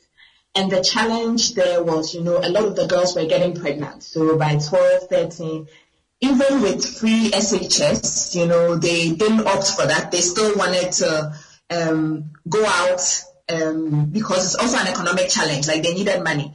So during our trainings, first of all, we exposed them, breaking the mindset that only things that they are good for is, you know, just what their community is showing them and showing them that they can do so much more. So they learned all the different uh, tech skills. For some of them, and a lot of Ghanaian women are entrepreneurs. So a lot of the young ladies, they had all these entrepreneurial ideas, but they didn't know how to shape it, how to form it. Um, and so with a mixture of um, technical skills, human-centered design, they were able to really break down the problems that they, they had and come up with solutions in terms of an entrepreneurial venture. So we were really blown away. Even some of them addressed some of the social issues, so like teenage pregnancy, drug abuse, and they came up with an interesting tech solution to address those challenges. Now, after the winning, for some of the girls, they immediately connected to jobs. So uh, an example is one young lady who there was a, a, a census that was happening. An organization was doing data collection. And previously, she couldn't have benefited from that opportunity because she didn't even know how to use these devices. But right after, she was able to connect with her first job um, and now start doing data collection, data analysis, you know, for the organization. And we're talking about um, a young lady in the South District, and she couldn't, she could barely speak English, but you know, she was now able to use these tools to be able to communicate, collect data, analyze it, and send it back. So these are some of the examples of, you know, the initial impact of technology, right? You know, after, and the training was for six weeks. So right after you can immediately connect the dots and use the skills to empower yourselves, you know, to make some money and to create something in the future. Mm. Let's talk about the future of work. And I'm staying with you, Regina. What does the future of coding education look like in Africa? Oh, that is a very good question. I think uh, what we really need to have a conversation about is first infrastructure leveling the playing field such that access is available to all, right? Because these are still some of the main issues. So we have infrastructure, um, we have the cost once again. We also have to build the human capital. So um, I know there are several initiatives, like you said, um, this government is very interested in STEM, but we still need to do more, you know, to get teachers to come up to the level of being able to train and uh, uh, and teach children technology and, and, and all these different skills. So the future, I really believe, looks bright if governments are more intentional, especially African governments. And there was a report by um, UNESCO on World Skills Day that says three out of four young people lack the skills you know, so I think there's an urgent call now for governments to really be more intentional, you know, especially in also introducing digital skills because you have numeracy, you have literacy, and the next key one is digital skills for the future of work.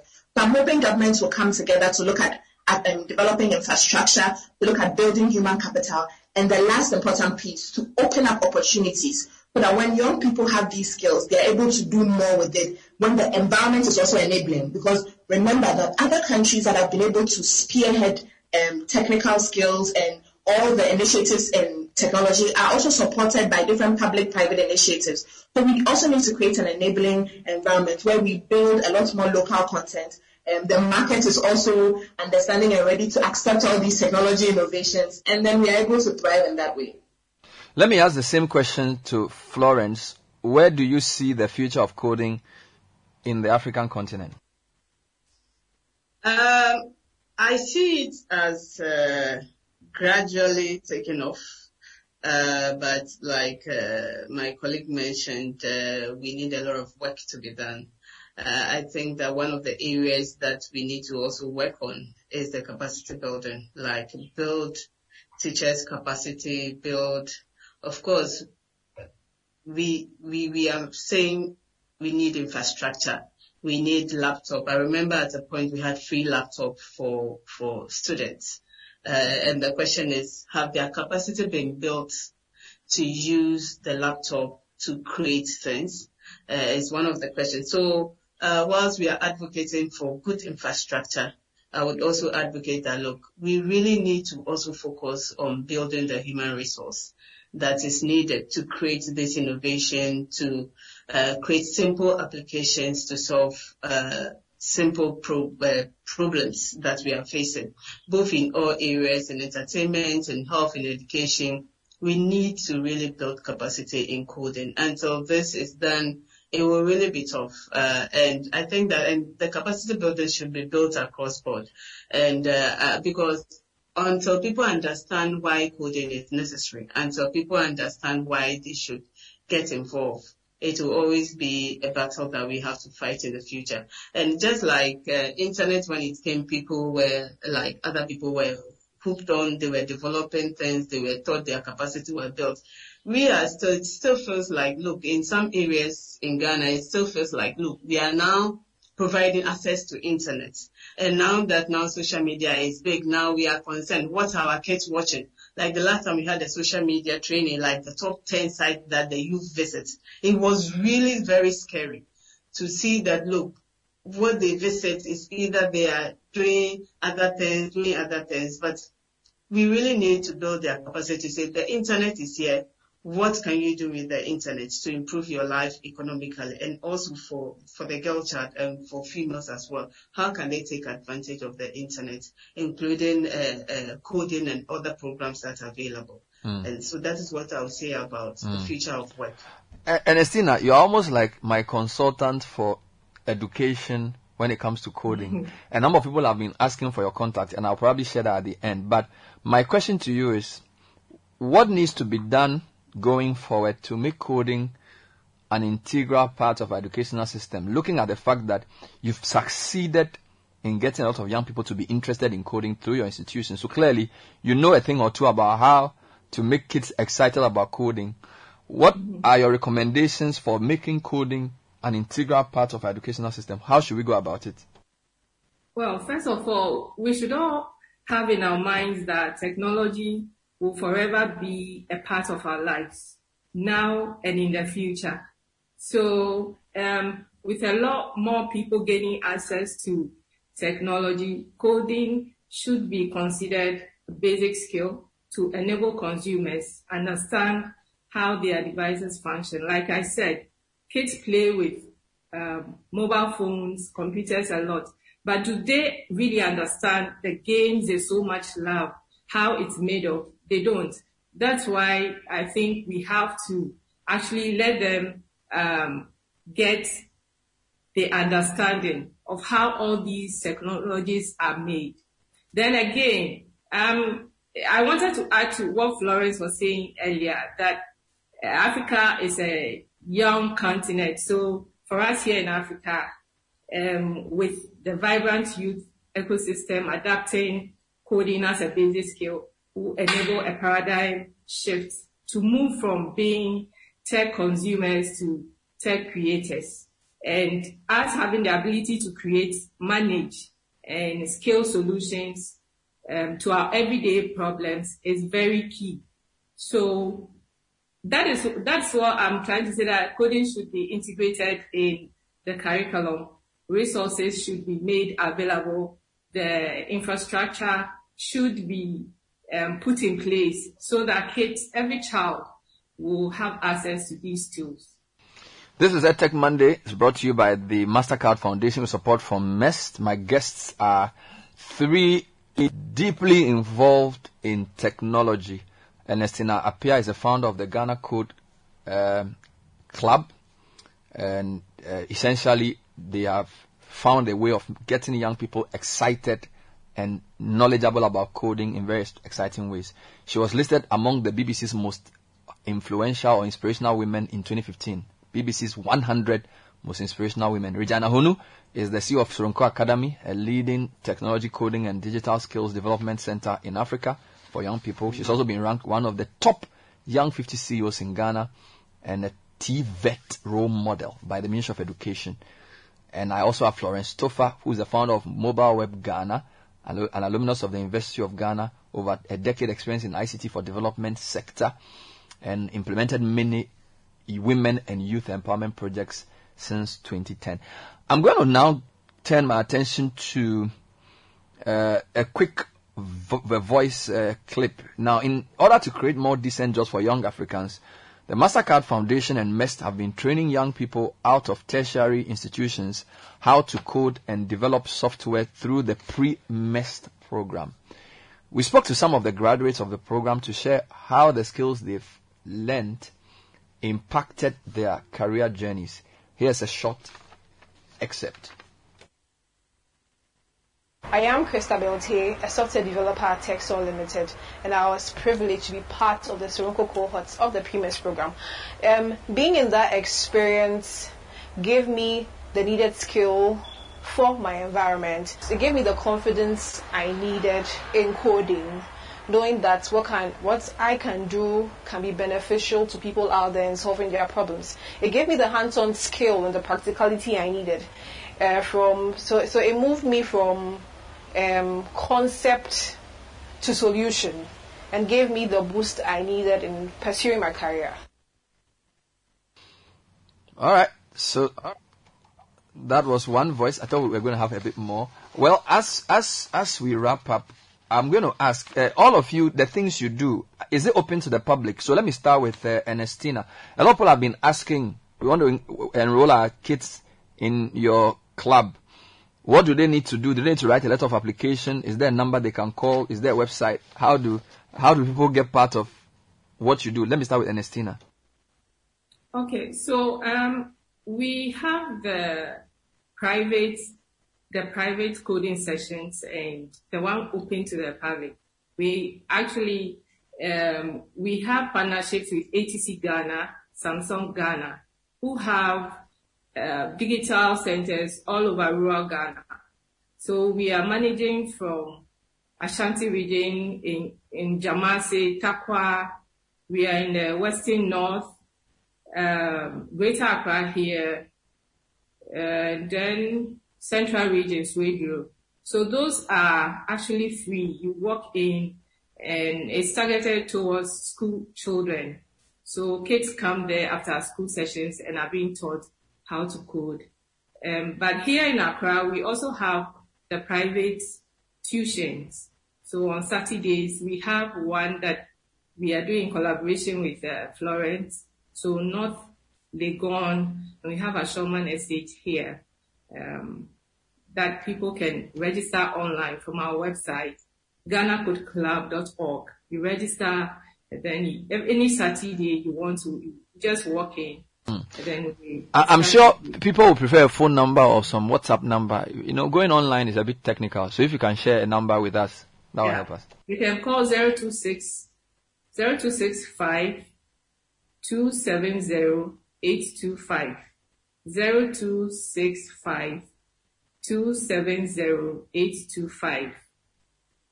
All right. Thank you very much. Uh, Regina, what about you? How can people get in touch and be part of what you are doing?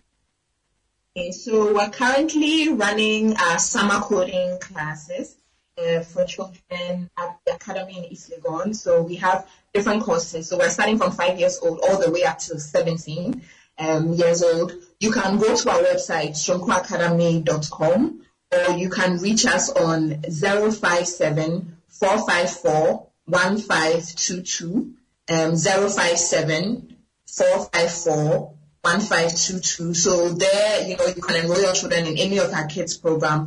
For our adult programs, which we run uh, a lot to, like um, the one that we also run with MEST, with our alumni that share the voice note, we run it in partnership with hubs all across. So if you go onto our website, you can find more information about how you can enroll your child and then yourself in learning coding. Everybody can get involved. Thank you. Thank you. Uh, what about Florence?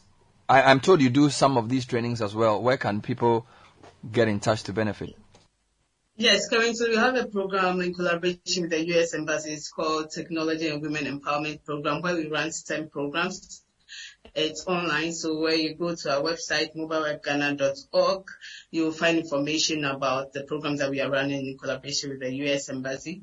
And uh, it happens online. It's a virtual program, and we occasionally we have a, a physical program to here at Mobile Web Ghana. We have STEM program get ready for work series and mentorship program, mostly for women and also for the youth.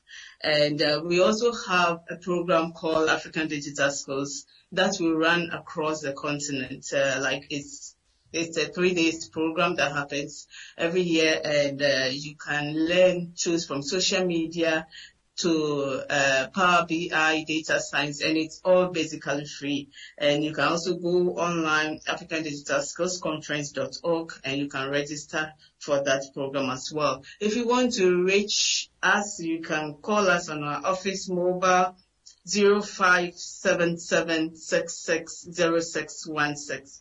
0577660616. Mm. And thank you to be Let, let, to let me read a few quick comments for you and then I will um, take your concluding comment. Uh, Emmanuel Dogbe Caesar says, Good morning, Bernard. I would like to, I want to know if they have a guide or a book online that will make coding simple for adults who are age 25 or above so we can also download from the internet and begin coding. So this is somebody asking for a self-taught coding system and the person is above 25, so adult education or mature student type of coding. This is a concerned teacher, Frederico Usubachi. Good morning. Yes, ICT is in our SHS now as a core and elective. Not all schools do the elective because of infrastructure and teachers. Uh, they don't have enough teachers to handle the subject. In the elective ICT, which is examinable by WAEC since 2014, coding is part of the syllabus, but the framers settled on QBAIC. I don't know what that means. Others in the syllabus are database, HTML, and spreadsheet. I'm sure you guys understand this. I, I don't understand what he's saying. He's basically talking about some things, but maybe you can comment on that. And another adult is asking if they can join. So uh, I don't know. Maybe let me start with Ernestina. Two adults are asking if they can join. One wants to know if there's somewhere they can go online as a mature student, age 25 and above. I don't know if it's possible. And then if you can comment also on the issue of coding and ICT in secondary schools, Ernestina. All right. So with the adults joining, we have uh, a program in collaboration with Mobile Web Ghana that is headed by Florence Toffa. So the adults can register through her website. So, um, but for that, we like to focus more on the kids. We like to focus on kids. So if you come to us, it's, it's children's affair. And then, um, what was the other question, please? No, he just was asking, uh, maybe just giving us information about secondary school and uh, ICT. He says it's examinable, but they use something called QBAIC. I don't know what that is. And that they teach things like database, HTML, and spreadsheet. So maybe I think the question is the the ICT that they teach in secondary schools. How relevant is it for coding? I think that's the the the, the Yes, I think those are also the basics. Just as we are doing HTML is a basic for web development that we, we all are engaged in. So HTML is a good thing. The Q, I don't know whether it's a, uh, what basics. The QB, I really don't have. know an what it is. Let me try, Regina. Any quick comment on the question, Regina? Yes, so it's Q basics. I think we need to bridge that gap because the curriculum is not evolving as fast as technology is evolving, right? So I think that is where the challenge also is because Q basics is like really old. So I feel like maybe we should figure out how to be refreshing the curriculum as things are changing because there are new programming languages coming up, new frameworks coming up. Um, so yes, so that I think is the challenge. They're on the right path, but some of the technology is a little bit old. Uh, let me read another comment from Deborah Ofori that uh, coding is indeed an essential skill, especially now when most activities depend on technology. It's important to expose our kids at an early age as they have an open and curious mind at that stage. It also helps them acquire analytical and problem solving skills as they grow, which are important traits the country needs now. The Institute of ICT Professionals Ghana is one such institution pushing the agenda and penetrating into the public schools, which is being left behind. Hashtag coding, hashtag EdTech Monday. Uh, this one all coming in from Minister Clinton. Coding is indeed an essential skill, especially now when most activities depend on technology. Um, and then Kweku wants to thank us for the sign language interpretation for deaf people. Keep it up. I'm really enjoying this program. Thanks to all of you. I'll take a minute each. Let me start with Florence. What's your concluding thoughts on a morning discussing coding and its role in national development. Florence. As I mentioned, coding is the future. Coding is a useful and a relevant skills that we need. And uh, as one of the uh, your viewers mentioned, it's a problem solving skills. It's uh, and now in this age, children want to learn fun things, and it's the right time to introduce them to coding. I mean, when I started my coding lessons at MEST, and uh, it was two years rig- rigorous studies at MEST, and I have to start all the way from HTML, understanding the logic, the loop. It was really like a tough, tough journey for me. But I was so determined that look, I'm going to do this, and I'm happy that I did it. And so, but for the children who have less stress, this is the right time to teach them coding skills because uh, several reports, IFC report mentioned 230 million jobs will be created in Ghana by 2030, and this will require at least basic skills in IT. And we don't want to leave these children behind in the future, and we want to get them hooked, we want to get them introduced to coding, and this is the right stage to introduce coding to them. Great. Let me take. uh, Thank, thank you. Let me take. Yes. Thank you. Let me take Ernestina's last comments before I end with Regina. Ernestina, your final thoughts. Okay, so for a sustainable solution to ensure we integrate practical tech education in our school system, we need investments in infrastructure. First, a lot of uh, schools in Ghana do not have basic ICT facilities. We are thankful to companies like the ATC Ghana and Samsung Ghana for establishing ICT centers in all these communities that enables children to have access. We need more corp- corporate um, organizations on board. Thank you. Thank you. Regina, I'll give you the last word. Okay, so we're talking about the future of work. Technology is just not a nice to have, but it's a must have because now we're going to talk about numeracy and the most essential thing, digital skills. So I think you should all give your children especially a digital advantage by making sure that they learn to code and give yourself opportunities to thrive in whatever industry by making sure that you upskill yourself with digital and technology skills. Thank you very much, Regina Honu, founder of Soronko Academy, and Ernestina Appiah, founder of the Ghana Code Club, teacher, and Florence Toffa, founder of the Mobile Web Ghana. We've been speaking to them on coding and its role in releasing learners from Africa. Program is EdTech Monday brought to you by the MasterCard Foundation with support from Meltwater. And that's all we have time for. Thank you, ladies. Have a great one. Well, that's all we have time for, for today. Uh, it's been a technological morning. And I've been here with Kokui and the team, talking sports, talking national um, motivation, talking raising world champions. And uh, we hope you've learned something new. We'll be with you next time.